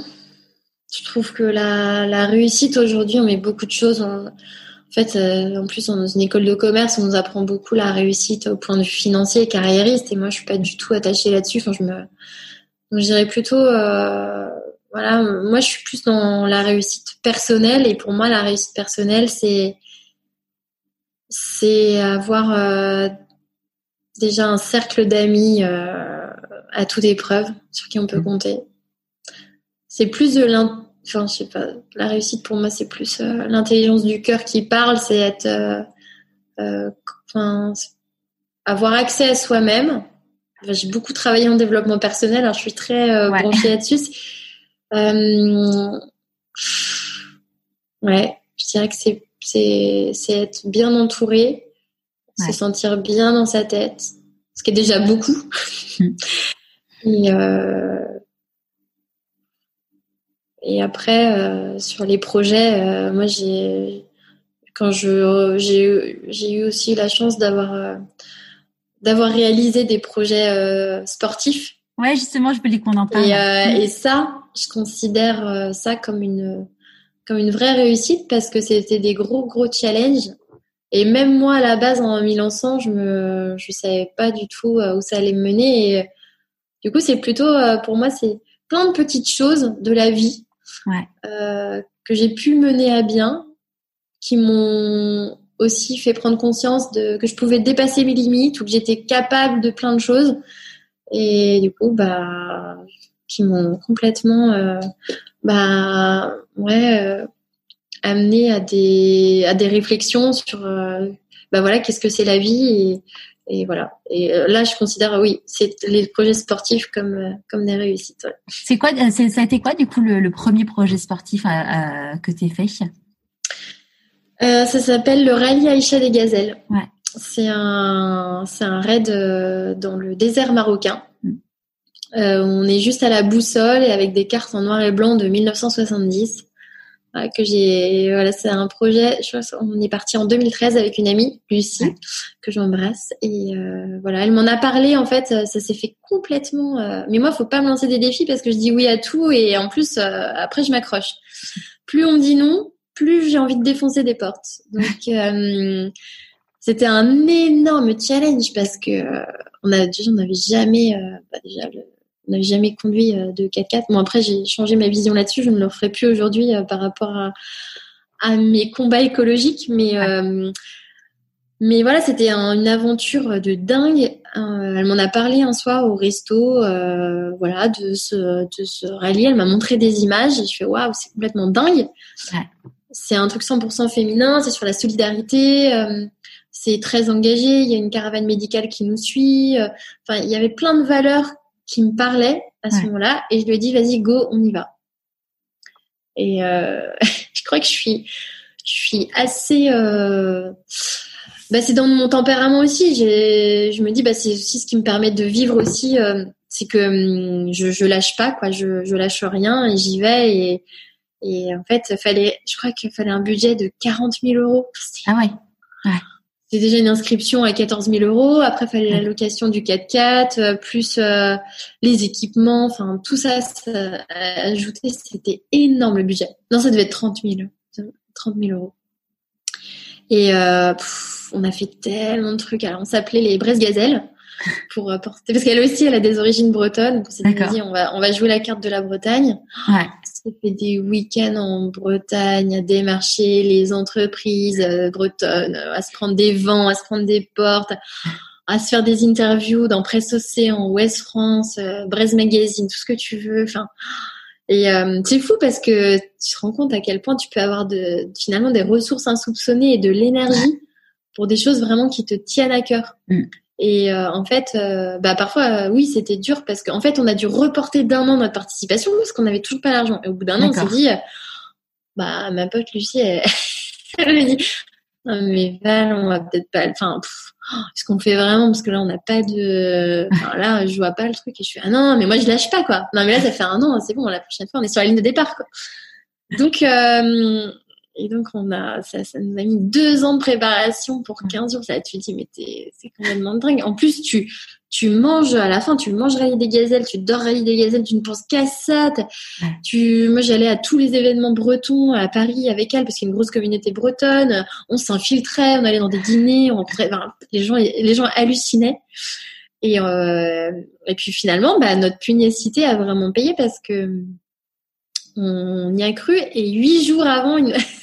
avant le départ, donc on avait avancé les frais, on s'était dit, il nous manque 8000 balles. C'est pas grave, on est sur la ligne de départ. de toute façon, euh, au pire, on loue nos appartes à Paris. Euh, on se disait, ouais, ton appart est mieux que le mien. Enfin, on fera du, on, on louera nos appartes, euh, on dormira chez l'une, chez l'autre, et puis on se remboursera comme ça. Donc, on était vraiment motivés. Et, et huit jours avant, on reçoit un coup de téléphone dans le, dans le métro. On entendait un mot sur deux et on avait filé notre dossier à un mec avocat qu'on avait parlé à un de ses clients.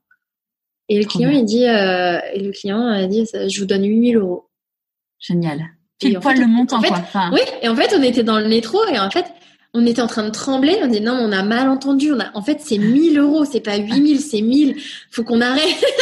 et il nous avait donné rendez-vous après, euh, place de l'Opéra, euh, dans un super euh, dans un super hôtel pour signer le contrat. Il y avait toute son équipe. C'est pour être partenaire principal. On a, on a dit mais merde, faut qu'on floque le tout, tout le tout le 4x4. On a cinq jours pour le faire. Euh, et c'était effectivement voilà, cette somme qui nous manquait. C'est fou. on s'est dit incroyable, incroyable. Enfin voilà. Donc on était on était folle quoi. On était dingue. Et tu as fait aussi le raid Amazon? Oui, je suis repartie deux ans après. Euh... Alors pour le coup, c'était vraiment plus sportif. C'était vraiment euh, là euh, du running, euh, du du vélo et du canoë pendant cinq jours. T'en avais déjà, enfin, t'avais déjà fait du VTT à haute dose et du canoë? Moi, j'avais fait de l'aviron. Ouais. Donc j'aime bien, j'aime bien ce truc. Mais alors mes deux mes deux amies Mathilde et Claire détestaient détestaient ramer. Donc euh, sur l'épreuve, elle m'avait mis, euh, j'étais barreuse et en fait j'ai fait que hurler sur elle. Allez les filles, on lâche rien, va, et je donnais la cadence et j'ai fait ça pendant une heure et demie. J'avais plus de voix, mais euh, j'étais en mode coach. Euh, enfin voilà, je suis, je pense que je suis assez, euh, ouais, je suis, je suis dans le naturel. Je pense sur des défis comme ça, je suis. c'est pas compétitive, mais j'ai envie de tout donner, quoi, de dire on a donné le maximum et voilà. Et en fait, je me dis bah ça se trouve, ça se ça s'interprète différemment dans ma vie de tous les jours, mais j'ai ce moteur en fait en moi euh, qui m'aide, je pense, à, à rien lâcher. Voilà. Et d'ailleurs, euh, euh, enfin après dans tous nos mails qu'on s'envoyait, parce que pareil, le raid Amazon, il bah, fallait retrouver des sponsors, voilà, c'était différent. Et à chaque fois, je signais, allez les filles, on ne lâche rien, quoi. On lâche rien, on n'a rien lâché. et, et voilà, pendant là, ça, on a mis peut-être un an à trouver des, sponsors, les partenaires. Et, et euh, voilà, on a pu partir. On était donc on était les braises Amazon, hein, on était toujours sur la Bretagne. On change pas une équipe qui gagne. Voilà, on était, on se disait, euh, on s'est trouvé, euh, voilà, on était chacune. Enfin, elles avaient aussi des, elles avaient aussi des attaches en Bretagne, mais elles étaient moins là-dessus. Mais je disais non, mais faut qu'on joue sur la Bretagne parce que la Bretagne, ça porte et puis une communauté. Enfin, et puis j'avais un storytelling, voilà, qui, qui pouvait plaire aux partenaires et et voilà. Et puis là, là c'est marrant. Euh, ça, l'année dernière, non, ça fera deux ans. On est parti avec une autre amie. Donc j'ai fait tout mon cercle d'amis sportifs. Hein. On est parti euh, faire le hum, participer au Finland Trophy avec Elodie, une amie bretonne. Donc là, on était les. Que c'était quoi notre nom euh... Oh, je sais plus. J'ai un trou de mémoire, mais c'était aussi sur la Bretagne. Voilà. Et c'était en Laponie, ça? C'était en Laponie. Ouais. Et, euh, et, du coup, c'était vraiment chouette parce que, enfin, c'était aussi, euh, c'était les conditions euh, météorologiques. Euh, enfin, c'était euh, là pour le coup, c'était vraiment est-ce que notre corps qui n'a jamais couru. là, à un moment, il y avait un ressenti à moins 36 degrés. Ok. donc là, c'était comment notre corps peut faire en fait tout simplement pour courir avec les, le froid. donc du coup c'était de la course à pied euh, C'était course, à pied, fat bike, euh, il y avait du du ski de fond aussi et, euh, et des raquettes. Enfin, en fait, le premier jour, tu courais, hop, tu mets, tu chaussais les raquettes. Alors, il y en avait qui couraient avec des raquettes.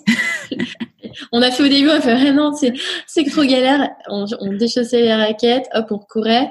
Après, il y avait l'épreuve, euh, une autre épreuve, c'était euh, il y en a une qui faisait du vélo et l'autre qui courait. Donc au départ, on a, enfin nous, on avait prévu d'échanger et au final. Euh, euh, Elodie, ma très bonne coéquipière, euh, s'était fait mal le premier jour. Enfin, elle avait des douleurs quand elle courait, donc elle, elle a fait du vélo pendant toute l'épreuve et moi j'étais pas préparée psychologiquement à courir les encore les 14 ou 15 kilomètres. J'étais ah là là faut tenir. Et en fait euh, enfin c'est c'est c'est c'est challenge. C'est c'est tellement euh, ça donne tellement de force pour la suite. Ouais. c'est fou hein, de se lancer des défis et des épreuves. Enfin moi en fait ça me fait vibrer et j'arrête pas de me dire bon c'est quoi mon prochain défi? En fait c'est quoi mon prochain challenge? Ouais. parce que en fait je me rends compte c'est que que j'ai besoin de ça, de me prouver des choses aussi, de me dire que je suis capable euh, pour après dans la vie de tous les jours, quand, quand j'ai des petits coups de mou, de me dire non mais attends, euh, t'as réussi à faire ça, t'as réussi à faire ça. Enfin, ouais. euh, en fait, les ressources tu les as en toi, mais c'est juste qu'il y a des jours où c'est plus compliqué que d'autres. Mais c'est et puis même, en fait, c'est là à chaque fois ce qu'on a fait, c'était des, des raids au féminin. Ouais. Et de rencontrer aussi plein de femmes de tous les âges, avec des parcours hyper différents. Enfin, c'est euh, c'est des belles leçons de vie aussi. Enfin, c'est vraiment euh, il y a tout un côté humain derrière, au-delà du, du côté sportif, et c'est vraiment, enfin moi ça m'a vraiment beaucoup apporté. Ouais. Mm. Et, euh, et du coup, euh, ce, euh, quand tu as fait ces, ces, ces challenges, comment, comment ils ont réagi, ton entourage, surtout pour le premier? Alors, le premier, quand j'ai dit ça, mon père, il m'a dit non. Mon père, j'ai dit un projet, il me dit non. Bah, ouais. Bah, c'était en, c'était en 2013. Ouais. Donc j'avais, oh, je suis nulle en maths, non mais faut pas me demander mes âges. J'avais 26 ans, 27 ans. D'accord. Mais en fait, c'est marrant parce que mon père il me dit souvent non et je me rends compte qu'aujourd'hui c'est un peu du coup, je j'arrête pas de me dire bah de toute façon les noms aujourd'hui, moi je considère ça vraiment comme des OK, bah si si, je vais le faire parce que tu m'as dit non. Ouais. Et en fait, je me dis, bah, dans ma vie de tous les jours, bon, il y a des trucs où effectivement on me dit non, je vais pas, je vais pas me défoncer, mais il y a un non euh, où je me dis, bah, en fait, si, si, si, ouais. je vais te prouver euh, que si, si, je, je vais le faire. Ouais. Donc, euh, ouais, on était, on était jeunes et, euh, et mon entourage, euh, bah, il regardait ça un peu d'un œil un peu loin, donc bon, on va regarder, voilà. Et puis en fait, c'était drôle parce que hum, ils sont venus, il y avait ma sœur, il y avait ma mère sur la ligne de départ, à place du Trocadéro pour le rallye des gazelles. C'était et il y avait mon père aussi qui est venu. Enfin, c'était assez, euh, c'est émouvant de, ouais. de, du coup de se dire euh, bon, bah en fait, elles sont, ma famille est là quoi. Et en fait, tous les jours, en fait, on pouvait recevoir du courrier. En fait, on avait des balises et on pouvait voir les petits points se déplacer, euh, enfin pour les, les, les, amis, les entourages, et on recevait le courrier tous les soirs. Trop chouette. Et, euh, et mon frère, en fait, il n'a pas bossé pendant huit jours. Il actualisait toutes les heures. Et il nous envoyait des mails. Mais qu'est-ce que vous foutez là? Vous êtes coincé euh, Pourquoi Pourquoi ça bouge plus euh, Vous êtes pris un mouton? Enfin, et en fait, bah, on s'est rendu compte que nos familles, elles étaient hyper euh, soutenantes Ouais. et hyper présentes euh, derrière. Quoi. Donc, euh, Ça voilà. me fait penser à mon frère qui a fait le, le marathon de New York euh, et euh, j'avais une amie aussi qui le faisait la, la même année et, Mm. et pareil bon pour le coup c'était moins long hein, mais pendant je sais pas trois heures on était en train de les suivre sur le GPS pour savoir en disant mais tiens il ralentit mais non mais vas-y Non mais c'est clair, c'est clair. Et c'est mais c'est fou parce qu'on se dit bah finalement même quand l'entourage il est un peu sceptique ou un peu ou même carrément pas d'accord. Ouais.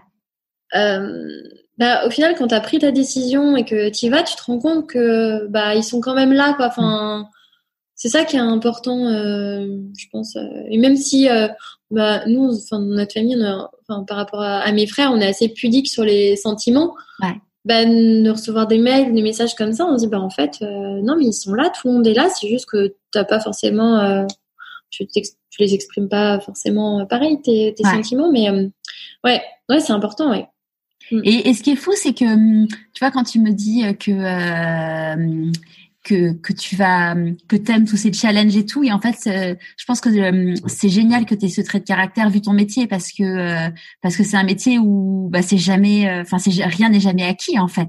Mm.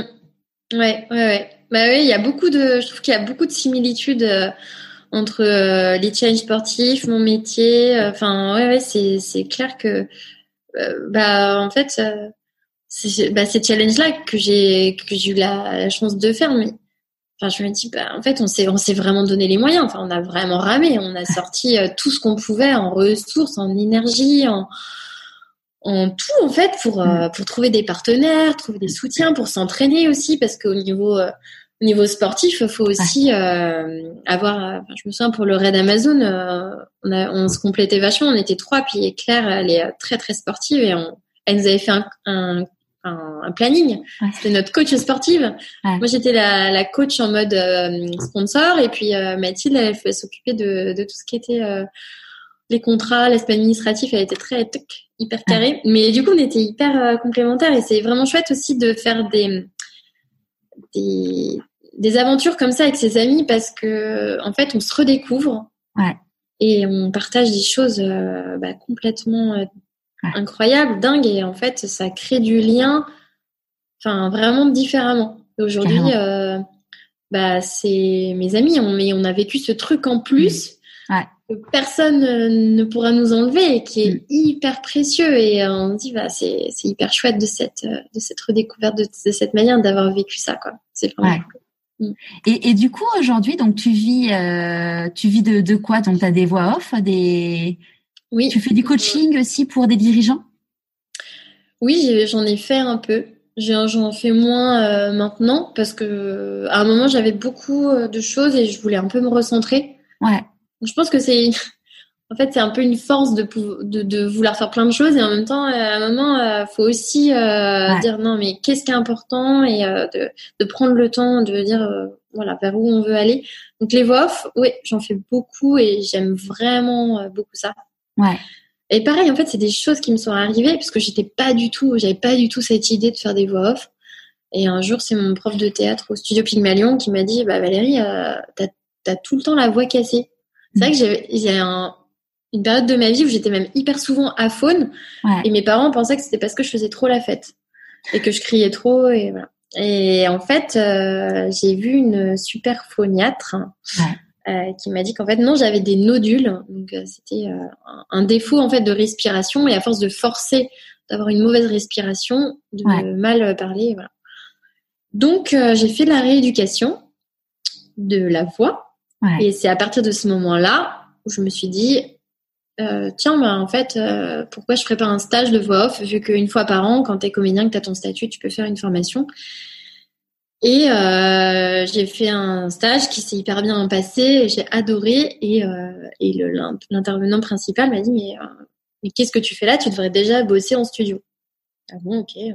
et en fait, j'ai hésité en fait, euh, bah, pour démarcher, il faut une maquette. Une maquette, ça coûte de l'argent. à chaque fois, c'est la question ok, est-ce que je mets mes...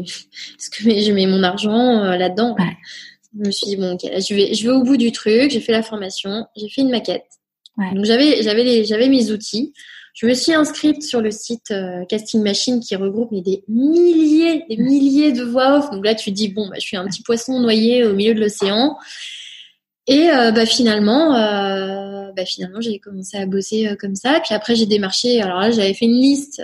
Je suis quand même un peu, je suis quand même un petit. Enfin voilà, faut quand j'ai une idée en tête, je vais jusqu'au bout. Donc j'avais fait la liste de tous les studios à Paris d'enregistrement. Je les ai tous contactés avec des mails personnalisés, avec un petit mot sympa, une petite photo, voilà, ma petite maquette, un petit. je peux passer, j'habite à côté, on peut boire le café. Voilà. Et, et bah, au final bah voilà, après, je, sais pas, j'ai démarché comme ça, avec euh, des, d'envoyer des CV, des choses comme ça, tous tous les jours, mes, mes maquettes, mes voix off et tout. Et euh, puis au bout de trois mois, ça a commencé à bien prendre. Et puis alors au départ, j'ai un peu le syndrome de l'imposteur en studio parce qu'en en fait, c'était tellement facile. Au bout de deux prises, il me dit bah c'est super. Ah oui, mais non, mais je peux pas avoir un contrat et partir au bout d'une demi-heure, quoi. Et en fait, je me sentais pas bien, je me sentais pas légitime et je me dis bah non mais ça peut pas être si simple que ça. Donc j'ai quand même continué à avoir des cours de chant et puis hum, je fais aussi maintenant euh, beaucoup de voix d'enfants. Ouais. Donc j'essaie de moduler, j'essaie de. Ça, fait quoi là si tu racontes, en, si tu nous parles là en, en mode voix d'enfant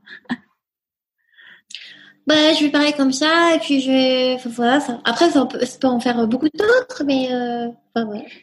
C'est plein de enfin c'est de moduler, c'est de. Puis je fais des voix de petits garçons aussi, parce que souvent c'est les femmes qui font des voix de petits garçons. Ah bon? D'accord. Oui, en même temps, oui, c'est cohérent, ouais. ouais. parce que les petits garçons euh, n'ont pas. Ouais. Et, euh, et, du coup, voilà, ça a commencé comme ça et puis euh, et puis ça a bien pris et puis j'ai travaillé pour, sur des beaux projets donc je me disais euh, bah c'est chouette donc euh, voilà, je suis contente. Enfin, voilà, après euh, j'ai aussi fait les choses je me dis bah pour que pour, que ça marche évidemment. Mais, mais ça aurait pu ne pas prendre et ne pas marcher et je me suis dit et, mais au moins j'ai toujours ce truc en moi de me dire bah je vais au bout. Je vais au bout des choses euh, si ça marche pas, c'est que ça devait pas, c'était pas pour moi, que ça devait pas se passer comme ça. Et puis euh, si ça marche, pas, tant mieux. Et puis, euh, et puis je continue, voilà. Mm. Qu'est-ce que tu penses que la petite Valérie de 6 ans dirait si elle te voyait aujourd'hui? Hmm. ah, C'est une bonne question. Elle dirait ah là là c'est cool c'est cool t'es allée au bout de tes rêves et en même temps tu pensais vraiment pas que ce serait ça la vraie vie de comédienne parce que euh, bah, parce que moi je, à 6 ans je voyais euh, la scène les paillettes. Voilà tu joues tu tu fanfaronnes. Et puis euh, bah, le travail derrière c'est c'est beaucoup de, de travail d'investissement de de remise en question de plein de choses. Mais je pense que la petite fille de 6 ans ouais, elle dirait qu'elle est qu'elle est assez contente de voir le résultat maintenant. Mm. ouais. ouais quand il y a des choix, il y a des renoncements. C'est quoi à toi, du coup, tes renoncements? C'est marrant, oui, parce qu'on m'a souvent dit choisir, c'est renoncer. Et moi, au départ, quand on m'a dit ça, j'ai fait non, non, c'est faux. C'est faux, je ne peux pas choisir et je renoncerai pas. Et du coup, je ne sais pas quoi dire à cette phrase parce que si j'ai renoncé une fois à un projet que j'avais, un projet qui et d'ailleurs ça m'a fait beaucoup euh, beaucoup de peine. J'ai eu du mal à et en même temps c'était bien que ça m'arrive parce que j'ai vraiment du coup euh, vécu ça comme un renoncement voire un échec dans ma vie. Et après j'ai lu c'était une course euh, une course sportive en fait. Ok. Je voulais à force de faire des à force de faire des, des raids, des challenges comme ça, euh, voilà, je, je, me suis dit, ok, maintenant je vais faire ma propre course. Je vais créer mon, mon, propre, euh, voilà, un énorme truc hein, à Paris avec, euh, j'ai imaginé 10 000 personnes. Euh, j'avais euh, des marchés, j'avais des partenaires, on a plein de choses. Et puis finalement, ça, ça ne s'est pas fait pour plein de raisons. de, de voilà, de la personne qui j'étais associée finalement ça l'a pas fait. Et puis euh, et puis finalement des partenaires euh, sont partis. Donc en fait c'était plein de petites choses et je me dis non mais c'est quand même bizarre ça fait quand même beaucoup. Et, à un moment c'est vrai que je m'accrochais. Je me dis non mais en fait non. Enfin en fait ça me ça me faisais mal. Et pendant que je m'accrochais à ce projet ben j'avançais pas sur mes autres projets perso. Et puis j'avais mis mon métier de comédienne. Ça faisait six mois où je, je dis non mais je, je fais la course. Et puis après je reprends. Mais en fait non ça l'a pas fait et euh, j'ai fait des, j'ai fait un stage de communication transformative pour m'en remettre. Moi, j'adore euh, tout ce qui est développement personnel. Hein, je, j'adore tester. J'adore euh, comprendre en fait euh, l'être humain dans toute sa complexité, comment on réagit face aux événements, puis pourquoi ça nous touche, et puis et puis ce que ça dit aussi de nous, que voilà comment on est, et puis d'apprendre à mieux se connaître.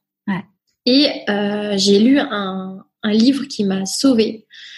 Parce que vraiment, j'avais vraiment du mal à me dire. Enfin, pour moi, le mot échec, c'est dur à entendre. Mm. Le mot échouer ou le mot ah, ah ça, tu l'as pas fait. Ah, euh, ah bah, t'as échoué. Oh, qu'est-ce que c'est dur! Et en, même temps, c'est très français. Euh, alors que dans les pays anglo-saxons, c'est bien d'échouer. Parce que c'est un petit peu tu, plus. Euh, voilà, tu mm. rebondis, tu fais autre chose, tu as des autres opportunités qui vont arriver. Enfin, et en fait, ce, ce livre m'a sauvée. Alors, c'est quoi ce livre? Ça s'appelle Les Vertus de l'échec. Ouais. Tu connais? Ouais, je ne l'ai pas lu, mais je connais de nom, ouais. De Charles Pépin. Ah, alors, ce livre, je l'ai dévoré et je me suis dit, mais oui, mais oui. Et en fait, et ça m'a permis, mais vraiment de bah, d'accepter euh, tout simplement que ce projet ne se fasse pas. Ouais et de me dire que en même temps il m'avait permis euh, bah, de rencontrer plein de personnes et, euh, et, voilà de me dire que j'avais euh, bah, pu avancer enfin quand même connaître comment c'est d'être organisateur de passer à participant à organisateur et puis voilà et, et de faire le point un peu sur sur ça. Et donc voilà, c'était un, c'était un renoncement. Mais maintenant, je dirais que c'est plutôt un, joli renoncement. Ouais. C'est quoi euh, la plus grande difficulté que tu as eu à gérer euh, du coup dans, dans, toute, dans toute ta vie euh, par rapport au fait d'écouter ta petite voix? Hmm. De me demander toujours si j'étais au bon endroit au bon moment et de me sentir légitime. Hmm. Ouais. On dit, on dit que le syndrome de l'imposteur, la bonne nouvelle, c'est qu'il n'y a que les imposteurs qui ne l'ont pas. Ah, mais c'est bien, c'est rassurant. Ouais, ouais, c'est, ouais, c'est, ouais, c'est ça, la petite, la petite voix, euh, la petite voix parfois, oui, elle dit des choses bon. moi, je, je, suis quand même, je, me, je pense que je fais un métier qui correspond à ma personnalité et j'ai vachement de chance là-dessus parce que je suis hyper optimiste. Mm tout le temps. Je suis hyper positive. Même euh, en fait, quand j'ai vraiment des journées de quand ça va pas, ça va pas aller peut-être une heure ou deux. Je vais faire un cours de yoga, je vais aller courir dans la nature, euh, je vais euh, prendre un moment pour moi mm. et hop, ça va repartir. En fait, ma, mes, mes rebonds sont très sont très rapides et réguliers. J'arrive à Enfin, je touche pas souvent le fond de la piscine, mais j'arrive vraiment vite à hop à prendre de l'oxygène, à repartir et, et ça, je trouve que c'est une c'est une chance que j'ai euh, inouïe euh, dans ce métier-là, quoi, parce que sinon on peut vite, euh, c'est vrai, avoir un moral dans les chaussettes. Quoi. Mm. Ouais. T'es, t'es comme tu disais, bah, très optimiste, mais j'imagine que tu as quand même des peurs. C'est quoi tes, tes peurs à toi? Mmh. Alors mes peurs, y a, elles ont changé, elles ont évolué avec le temps. Ouais. Parce que euh, avant j'avais peur de pas avoir de travail. Mm. Maintenant, euh, non, c'est pas cette peur-là. Je sais pas. Enfin, en fait, là, j'arrête pas de me dire, bah, en fait, on sait pas à quelle sauce on va être mangé l'année prochaine. Je j'arrête pas non, mais je, je vis, je préfère vivre au jour le jour et euh, le moment présent parce qu'en fait, sinon, je vais angoisser et j'ai pas très envie d'angoisser. Enfin, de me, j'ai pas très envie de me poser des questions sur euh, ce que ça va être l'année prochaine. Donc j'essaye au maximum de me dire bon bah chaque jour je le prends vraiment euh, au moment présent. Qu'est-ce que je peux faire de chouette pour moi ou voilà de, de, de nouveaux projets ou de réfléchir à d'autres choses. Et du coup me, me libérer de certaines peurs. Alors qu'est-ce que ça pourrait être mes peurs? C'est vrai que peut-être que je suis un peu un peu trop optimiste parce que j'ai pas beaucoup de peurs. J'arrête pas de dire à chaque fois dans ton truc, euh, enfin, ouais, souvent je me dis non, mais ça va, ça va aller, ou là ça va le faire, ou même quand j'ai quand j'ai pas trop de projets, je me dis non, mais je vais à un moment, euh, je vais avoir une idée, enfin tout, ça va, ça va rouler. Donc euh, ce serait plutôt, euh, je sais pas, la peur, euh, ce serait plutôt au niveau personnel de de perdre, je sais pas, de perdre un proche ou de de, vraiment de choses qui touchent, euh, qui me touchent personnellement, mais euh, mais pas forcément, euh, pas du tout dans le milieu artistique. Ouais. Pas trop. J'essaye de me dire que, bah, de, de me dire que de toute façon les, les choses les choses vont, bougent, on est tous connectés, on est dans un flot, il y a l'univers autour de nous qui nous envoie des choses. Enfin, ouais, j'essaye au maximum de, de d'être dans cette optique-là. Voilà, que si on, a, on dégage des ondes positives, euh, il peut nous arriver que du positif dans la vie. C'est clair. Et, hum, d'ailleurs, il y a un truc dont on n'a pas parlé tout à l'heure. Tu donc dans ton dans ton one woman show, euh, ton seul en scène en, français, tu hum, c'est c'est le donc une personne qui a fait un burn out. Euh, Qu'est-ce qui t'a amené à écrire du coup sur le burn out Alors il fallait à un moment romancer un peu l'histoire pour que ça ait beaucoup plus d'impact. Donc mm. moi j'ai pas fait j'ai pas j'ai pas euh, fait de burn-out euh, voilà, de vrai burn-out, mais à un moment j'en avais vraiment euh, vraiment marre et de d'être d'être directrice ou chargée de casting. Ouais. Et, euh, et j'en avais tellement marre que ça s'exprimait vraiment dans mon corps. J'avais mal au ventre, euh, j'étais à faune, je pouvais pas décrocher le téléphone. Donc je me dis bon bah là c'est vraiment je, je, ne peux plus. Ouais. Et oui j'en j'en avais marre de oui si j'en avais marre de cette vie parisienne, mais j'ai pas fait de vrai burn-out euh, à proprement parler. Après il fallait vraiment que euh, bah, voilà, Caro et, et Thibaut m'ont beaucoup aidé dans la réécriture pour pour rendre le spectacle. Enfin voilà, fallait être plus percutant. Pour qu'il y ait un avant et un après et que les, les gens. voilà. Mais après, c'est vrai qu'il y a des gens voilà, mais c'est vrai qu'il y a des gens qui viennent me voir, des, des spectateurs, en me disant ah, moi aussi j'ai fait un burn-out et j'ai envie de dire ah mais, moi je ne pas moi. je, je, connais pas. Enfin, je, je, je, peux essayer de comprendre, mais je je connais pas exactement. Ouais. J'en ai pas fait. Voilà. Tant mieux, hein, tant mieux, tant mieux. Oui. ouais. Mais du coup, ouais, voilà. c'est un, un spectacle. Euh, oui, bah c'est dommage que là j'ai pas d'actualité, mais c'est un beau spectacle. Hein, je, ouais, bah, j'ai vu un, vraiment un court passage euh, que j'ai trouvé sur euh, sur un site en faisant des recherches sur toi. Je le mettrai dans le lien du blog. Enfin, parce que bon bah j'étais là, j'aurais bien aimé avoir le spectacle en entier. Oui, bah en fait, c'était mon projet de faire une captation. C'était le, c'était le projet de la rentrée. Bon, bah, D'accord. Il n'y a pas de captation encore, mais peut-être. Non, mais je, voilà. Pour l'instant, il est en pause. On verra, on verra de quoi demain sera fait. Voilà. Mm. De quoi tu es la plus fière aujourd'hui? Bah, De mon parcours. Euh, je suis fière de la personne que je suis devenue, je pense. Euh, je suis fière de, de vivre de ma passion, de d'être. Euh, je suis fière des, des, des de plein de choses, voilà. des liens d'amitié, de, de la maman que je suis en train de devenir, parce que je sais, c'est un vrai, euh, c'est un vrai truc nouveau. Ouais. Voilà, plein de plein de choses. Mais c'est vrai que là, la maternité, ça, ça éveille plein de plein de choses nouvelles et aussi ça permet aussi de prendre beaucoup de recul sur aussi pas mal de sujets. Mm. Ouais, ouais, c'est mm. sûr. Mm. Si, tu croises quelqu'un euh, qui ne te connaît pas, qui euh, qui ne connaît pas ton histoire, mais euh, qui voit que tu as fait un one woman show pendant deux ans, qui a cartonné et, et que tu fais plein de voix off, enfin que tu vis aujourd'hui de ta passion, et qui te dit que tu en es là exclusivement grâce à de la chance, qu'est-ce que tu as envie de lui répondre?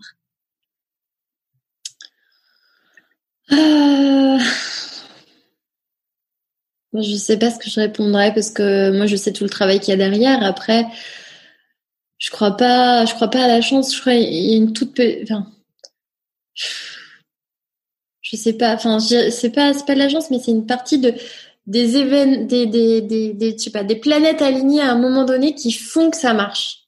Ouais. Je sais pas comment l'expliquer. C'est, c'est pas de la chance à l'état pur parce que non, il y a du travail derrière. Et puis, euh, par exemple, bah, Thibaut, euh, moi, j'avais, s'il me disait non sur mon, ma, mise en scène, j'avais personne. Hein, euh, est-ce que je l'aurais fait ce projet? Je ne sais pas. Est-ce que j'aurais été démarcher quelqu'un? Est-ce que du coup le spectacle aurait été ce qu'il a aujourd'hui? Non, je crois pas. Mm. Donc non, c'est pas c'est pas de la chance. C'est des je sais pas, c'est des c'est des énergies qui qui se rencontrent au moment où elles doivent se rencontrer. Voilà ce que je répondrais. Est-ce qu'il y a un conseil que tu aurais aimé recevoir et que du coup tu aimerais donner aujourd'hui? Euh... Il y a une phrase que je me dis souvent. Euh, enfin, il y a plusieurs phrases. Je suis très citation. Je lis beaucoup de citations le matin au réveil. Ouais.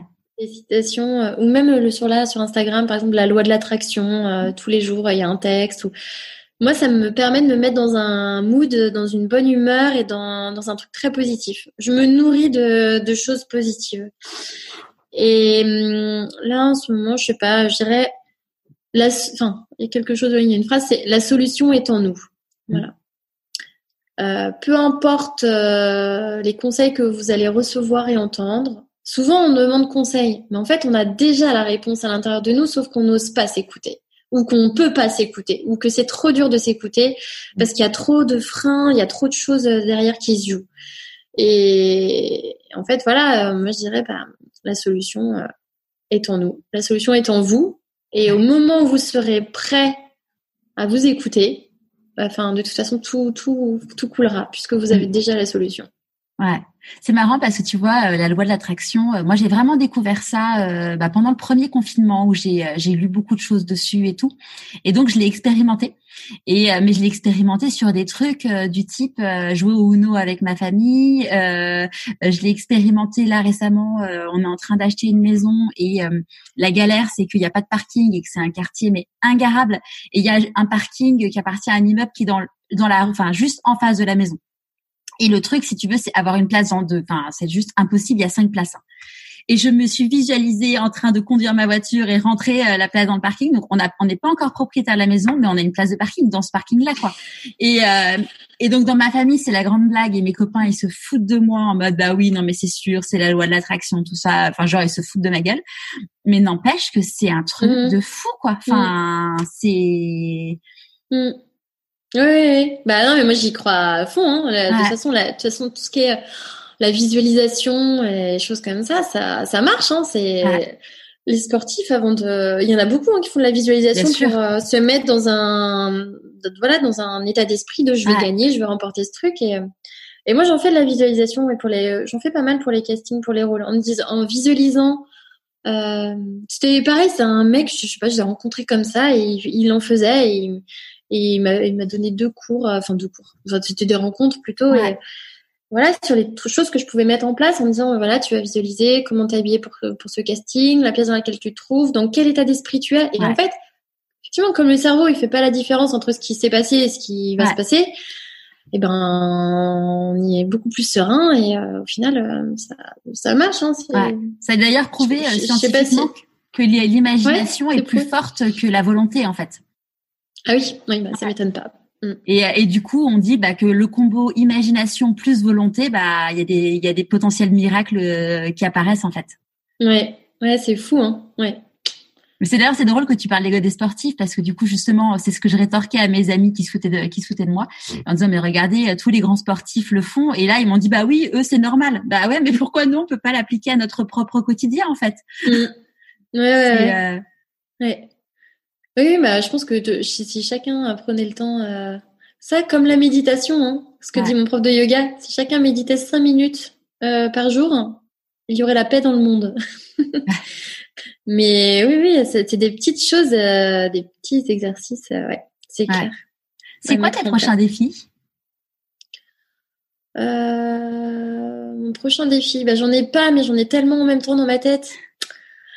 Alors, j'en ai. Enfin, je dirais pas que c'est des défis, mais je dirais de continuer à vivre euh, le plus possible en adéquation avec mes valeurs, puisque j'en ai pas parlé, mais l'écologie, c'est vraiment un. Voilà, ça me tient vraiment à cœur. J'essaye vraiment de tout faire. Euh, et c'est pas facile tous les jours, euh, mais voilà, je sais que ça va pas changer le monde, mais moi, ça me permet de, bah, voilà, de me dire que je fais ma petite part de colibri pour euh, pour essayer de préserver au maximum, euh, voilà. Donc euh, voilà, de continuer dans cette voie-là. Par exemple, enfin c'est bête, tu vois, mais Enfin, et puis ça demande de l'énergie de ouf, mais là pour pour faire mes cadeaux pour mes nièces, je fais tout d'occasion, donc Vinti, Le Bon Coin. Ouais. Ah mais tu sais qu'il faut que je vais faire un peu de pub pour Nathalie que je suis en fait dans le chemin. C'est le format du podcast où je suis les personnes qui sont en train de changer de vie. Et euh, Nathalie a lancé euh, Little Pop. Et euh, Little Pop, c'est la mode éco-responsable. Et je mm. t'enverrai, je t'enverrai le lien, puis je mettrai le lien aussi sur sur le blog. Mm. Et en fait, alors c'est soit des vêtements d'occasion, enfin c'est un mix en fait. Elle crée des mâles avec des vêtements d'occasion et des vêtements pour les qui, issus de marques éco-responsables. Et donc du coup, tu peux habiller tes enfants bien. Et la bonne nouvelle, c'est qu'elle a lancé maintenant le bébé parce qu'avant, elle faisait que les, euh, les âges un peu plus, euh, élevés. Donc, donc tu mm. pourras aller sur Little Pop pour euh, tes neveux, nièces et ta fille. Oui, bah j'ai récupéré tout de toutes les fringues. Pour l'instant, j'ai rien acheté en vêtements pour, euh, pour ma fille tellement on a récupéré. Mais oui, oui, effectivement, non, mais c'est c'est vrai, hein, c'est fou, c'est un budget puis ça grandit tellement vite. On se dit bah ah c'est assez frustrant même. Hein. Ouais. Ouais. Mais c'est clair, après on me dit c'est un enfant, ça pollue. Moi j'ai eu cette réflexion, hein, bah t'es écolo, mais en même temps tu fais un enfant. Euh, oui. Ah, ouais. Mais en fait, euh, ce qui pollue, euh, ce qui pollue, c'est les produits que tu utilises ou c'est voilà. Donc là, bah là depuis quelques mois, on est aux couches lavables. Ouais. Et c'est un, c'est voilà, c'était c'était un beau défi que je m'étais lancé.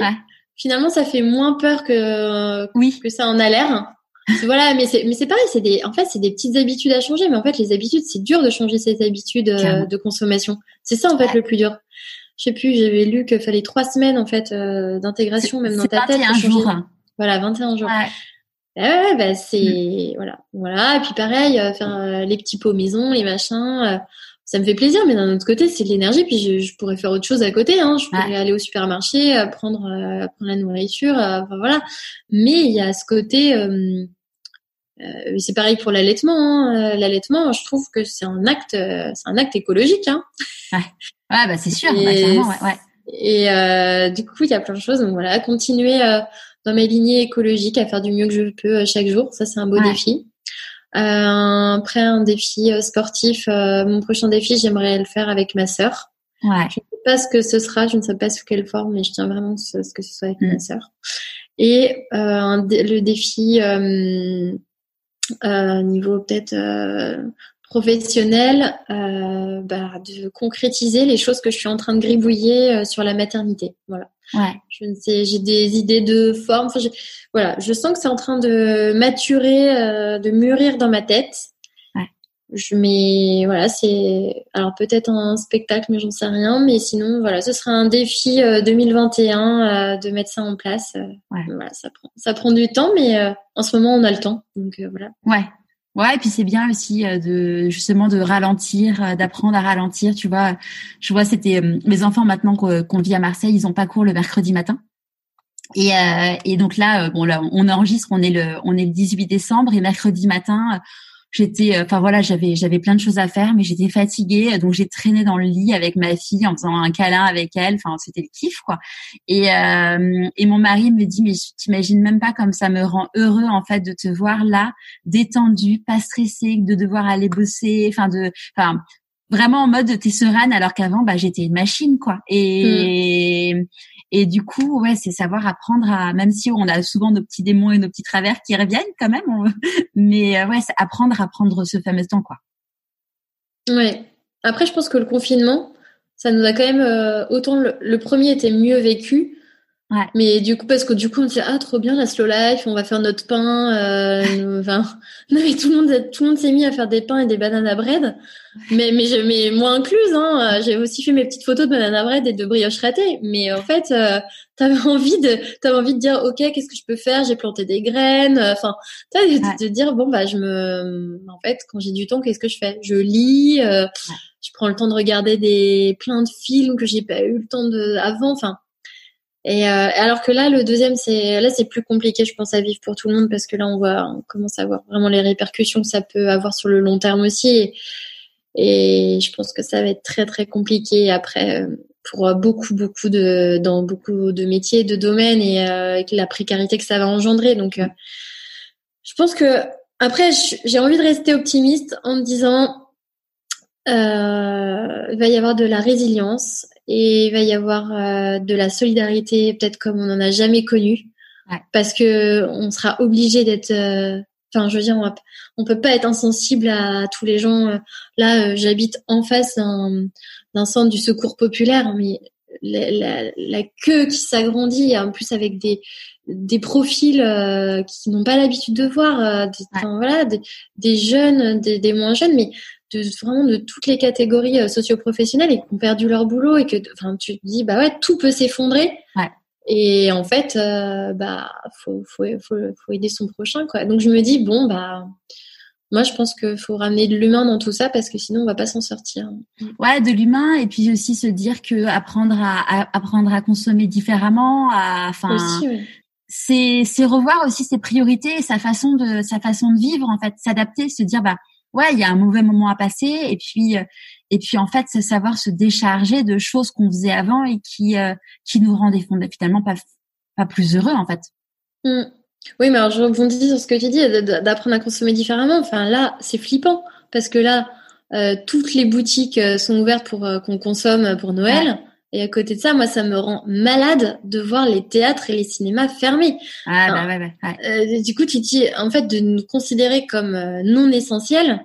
Mm. Mais en fait, enfin, j'ai envie de pleurer parce que euh, déjà de catégoriser les gens. Je voyais une vidéo de Marina Foïs hier. Euh, qui, voilà, comment peut-on catégoriser les gens et l'humanité en essentiel, non essentiel? Des ça hyper justement et Ouais, c'est c'est pas, c'est l'humanité. Enfin, on vaut bien mieux que ça de d'être dans des cases et surtout, enfin, je trouve, bah voilà, là, ça bien, on a bien vu. Euh, bon, bah, on nous encourage à consommer, euh, évidemment, de d'acheter sur Amazon et de faire euh, et de faire ses courses, je sais pas, dans les galeries Lafayette ou n'importe quel centre commercial euh, ça va, oui, peut-être que ça va plus rapporter d'argent qu'effectivement ouvrir les théâtres et les cinémas. Mais je trouve que les acteurs, les comédiens, les artistes, les chanteurs, enfin toute cette catégorie-là, enfin, on a toujours, je trouve, été essentiel dans la vie parce que euh, parce que les, les gens ont besoin aussi de d'écouter euh, d'écouter des histoires de se divertir de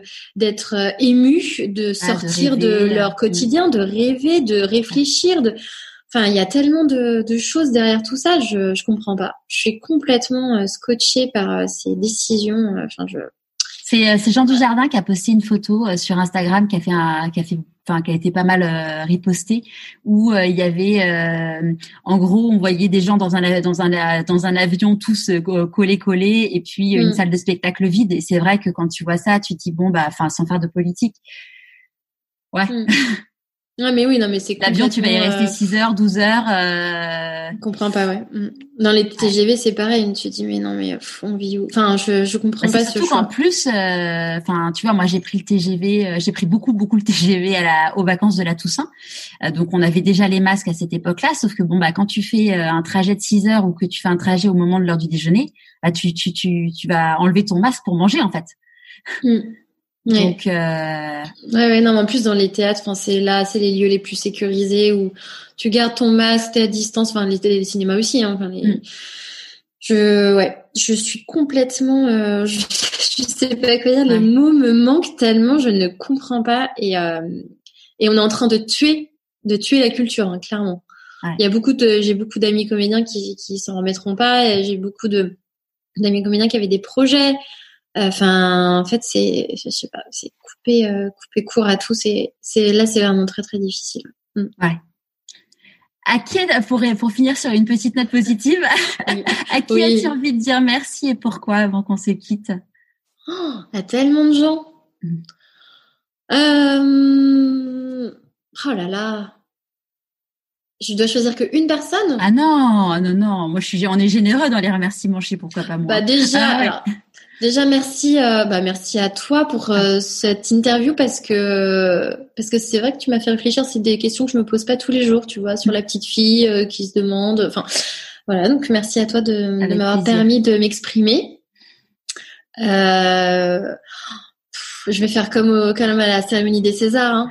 Alors, j'ai pas assez de temps, donc merci à ma famille, merci à, merci à mes parents. Euh, non, mais il y a, honnêtement, il y a beaucoup trop de monde que j'aimerais remercier. Enfin, euh, ouais, euh, vraiment merci. Bah, ouais, merci à ma famille. Je dirais merci à mon père qui m'a dit non, qui m'a dit non, non, non, et du coup qui m'a poussé dans mes retranchements, mais pour le, pour le plus grand bonheur et le côté le plus positif.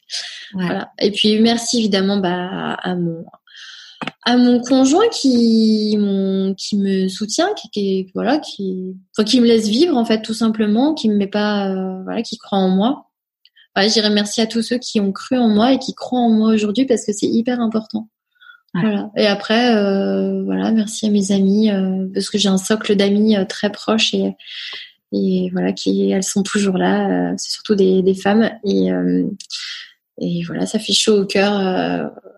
Voilà, de, de, de, penser à elle, c'est marrant parce que ce que tu me demandes de faire, j'ai commencé à faire mois par mois les personnes qui avaient été importantes dans ma vie cette année. Génial. Et euh, voilà, je me dis on est au mois de décembre, on va faire un petit une petite rétrospective. Ouais. Et ça, je trouve ça ça ça fait vraiment chaud au cœur de de finir l'année en disant tiens je vais prendre un petit papier, un petit crayon au mois de janvier, qui est-ce qui a été important pour moi, qui est-ce qui m'a fait du bien, et de faire ça sur chaque mois et de se dire oh là, tout le positif qu'il y avait. Ouais. Et eh ben ça fait ça, ça fait un peu clore cette année sur quelque chose de bon mm. et, euh, et, débuter 2021 euh, peut-être dans, dans, les meilleures conditions possibles. Mais voilà, beaucoup bah, merci à tous ceux ouais, qui m'apportent euh, qui m'apportent de l'amour et qui voilà qui, qui sont là pour moi tous les jours. Mm. C'est une super idée, je l'ai noté là, euh, le, en effet, euh, de, de, se dire euh, quelle a été la belle la rencontre et qui on a envie de remercier mois par mois. C'est, j'ai interviewé Pedro Correa, je sais pas si tu le connais. C'est un homme qui gagne, enfin qui qui est, déjà assez connu et qui gagne à être encore plus connu. Il a, en fait, il est, il était ingénieur, il est devenu photographe Et, euh, l'élément déclencheur, en fait, c'est que euh, il a perdu son papa euh, du jour au lendemain. Et du coup, bah, lui, sa peur à lui, c'est de gâcher sa vie, en fait. Et hum, il y a pile poil un an, il a fait une vidéo, il a fait un discours dans son ancienne université et qui a été vu plus de 10 millions de fois sur YouTube. Et, euh, et, suite, et cette vidéo, enfin, elle est, euh, enfin, moi, je l'ai vue il y a, il y a un an et enfin, je, je, crois que j'ai pleuré et en, en, la voyant. Et, euh, et du coup, depuis euh, bah, cette vidéo, il a fait un TEDx, il a, il a écrit un livre là qui vient de sortir. Et d'ailleurs, je vais diffuser du coup l'épisode le 31 décembre parce que je trouve que c'est un, c'est un formidable signe d'espoir pour, pour pour cette nouvelle année qui va qui va arriver. Et en fait, euh, je posais du coup la question bah, que je pose à chaque interviewé, euh, qui est euh, bah, quel enfant tu étais. et toi, c'était drôle parce que tu m'as répondu, il faudrait demander à ma maman. Et, et, en fait, lui me disait que il posait cette question chaque année à ses enfants et il notait ça sur un petit cahier. Et du mmh. coup, j'ai eu l'idée en fait de, de créer un petit cahier, le cahier pour écouter ta petite voix, à offrir aux enfants et l'idée, c'est de se dire en fait que euh, chaque année, euh, on colle la photo de l'enfant euh, à, à, ce moment-là, on écrit son âge et en dessous, on écrit ce qu'il aime et de ce dont il rêve. Et, et, en fait, je suis convaincue que bah, à, toutes les, enfin, ça va, ça va dessiner finalement la mélodie de leur petite voix parce que ce mm. qui revient chaque, enfin, il y aura forcément des choses qui reviendront chaque année et, et qui correspondent à ça. Et je me dis, c'est aussi l'occasion de passer un petit moment un peu privilégié avec les enfants pour euh, bah pour savoir euh, ok c'est quoi ce que t'aimes maintenant et puis surtout ne pas les freiner. Parce que tu vois euh, il disait Pedro que son fils aîné lui a dit bah qu'il voulait être dessinateur et alors que son fils aîné, je sais plus quel âge il a, mais il est pas très très vieux. Hein. Et mmh. son ex-femme a dit à, à, leur fils, non, mais dessinateur, c'est pas sérieux. Tu pourrais peut-être faire un métier un peu plus sérieux. Et mmh. c'est fou de voir comme dès tout mm. petit, on, on, on, ancre des choses dans la tête mm. des enfants et, et tu vois, il y a une personne que je suis également dans le chemin qui disait bah, que elle, elle a toujours rêvé d'être dessinatrice. Et puis, bah, à force d'avoir entendu ces petites voix parasites de euh, dessinateur, c'est pas sérieux. Euh, à 18 ans, bah, elle est devenue, elle, s'est dit, ok, je vais devenir architecte parce que du coup, il y aura du dessin, mais c'est sérieux comme métier.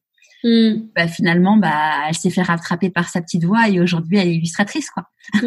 Mais c'est fou, les conditionnements et puis les d'apprendre à se libérer de, oui, de, de, de tous ces, ces, croyances limitantes en fait, parce que des petits, on nous limite, on dit non, c'est pas, enfin, voilà, faut que tu sois dans le chemin, dans le droit chemin. Enfin, ouais, mais c'est bien, hein, c'est bien cette idée de cahier. Je Merci.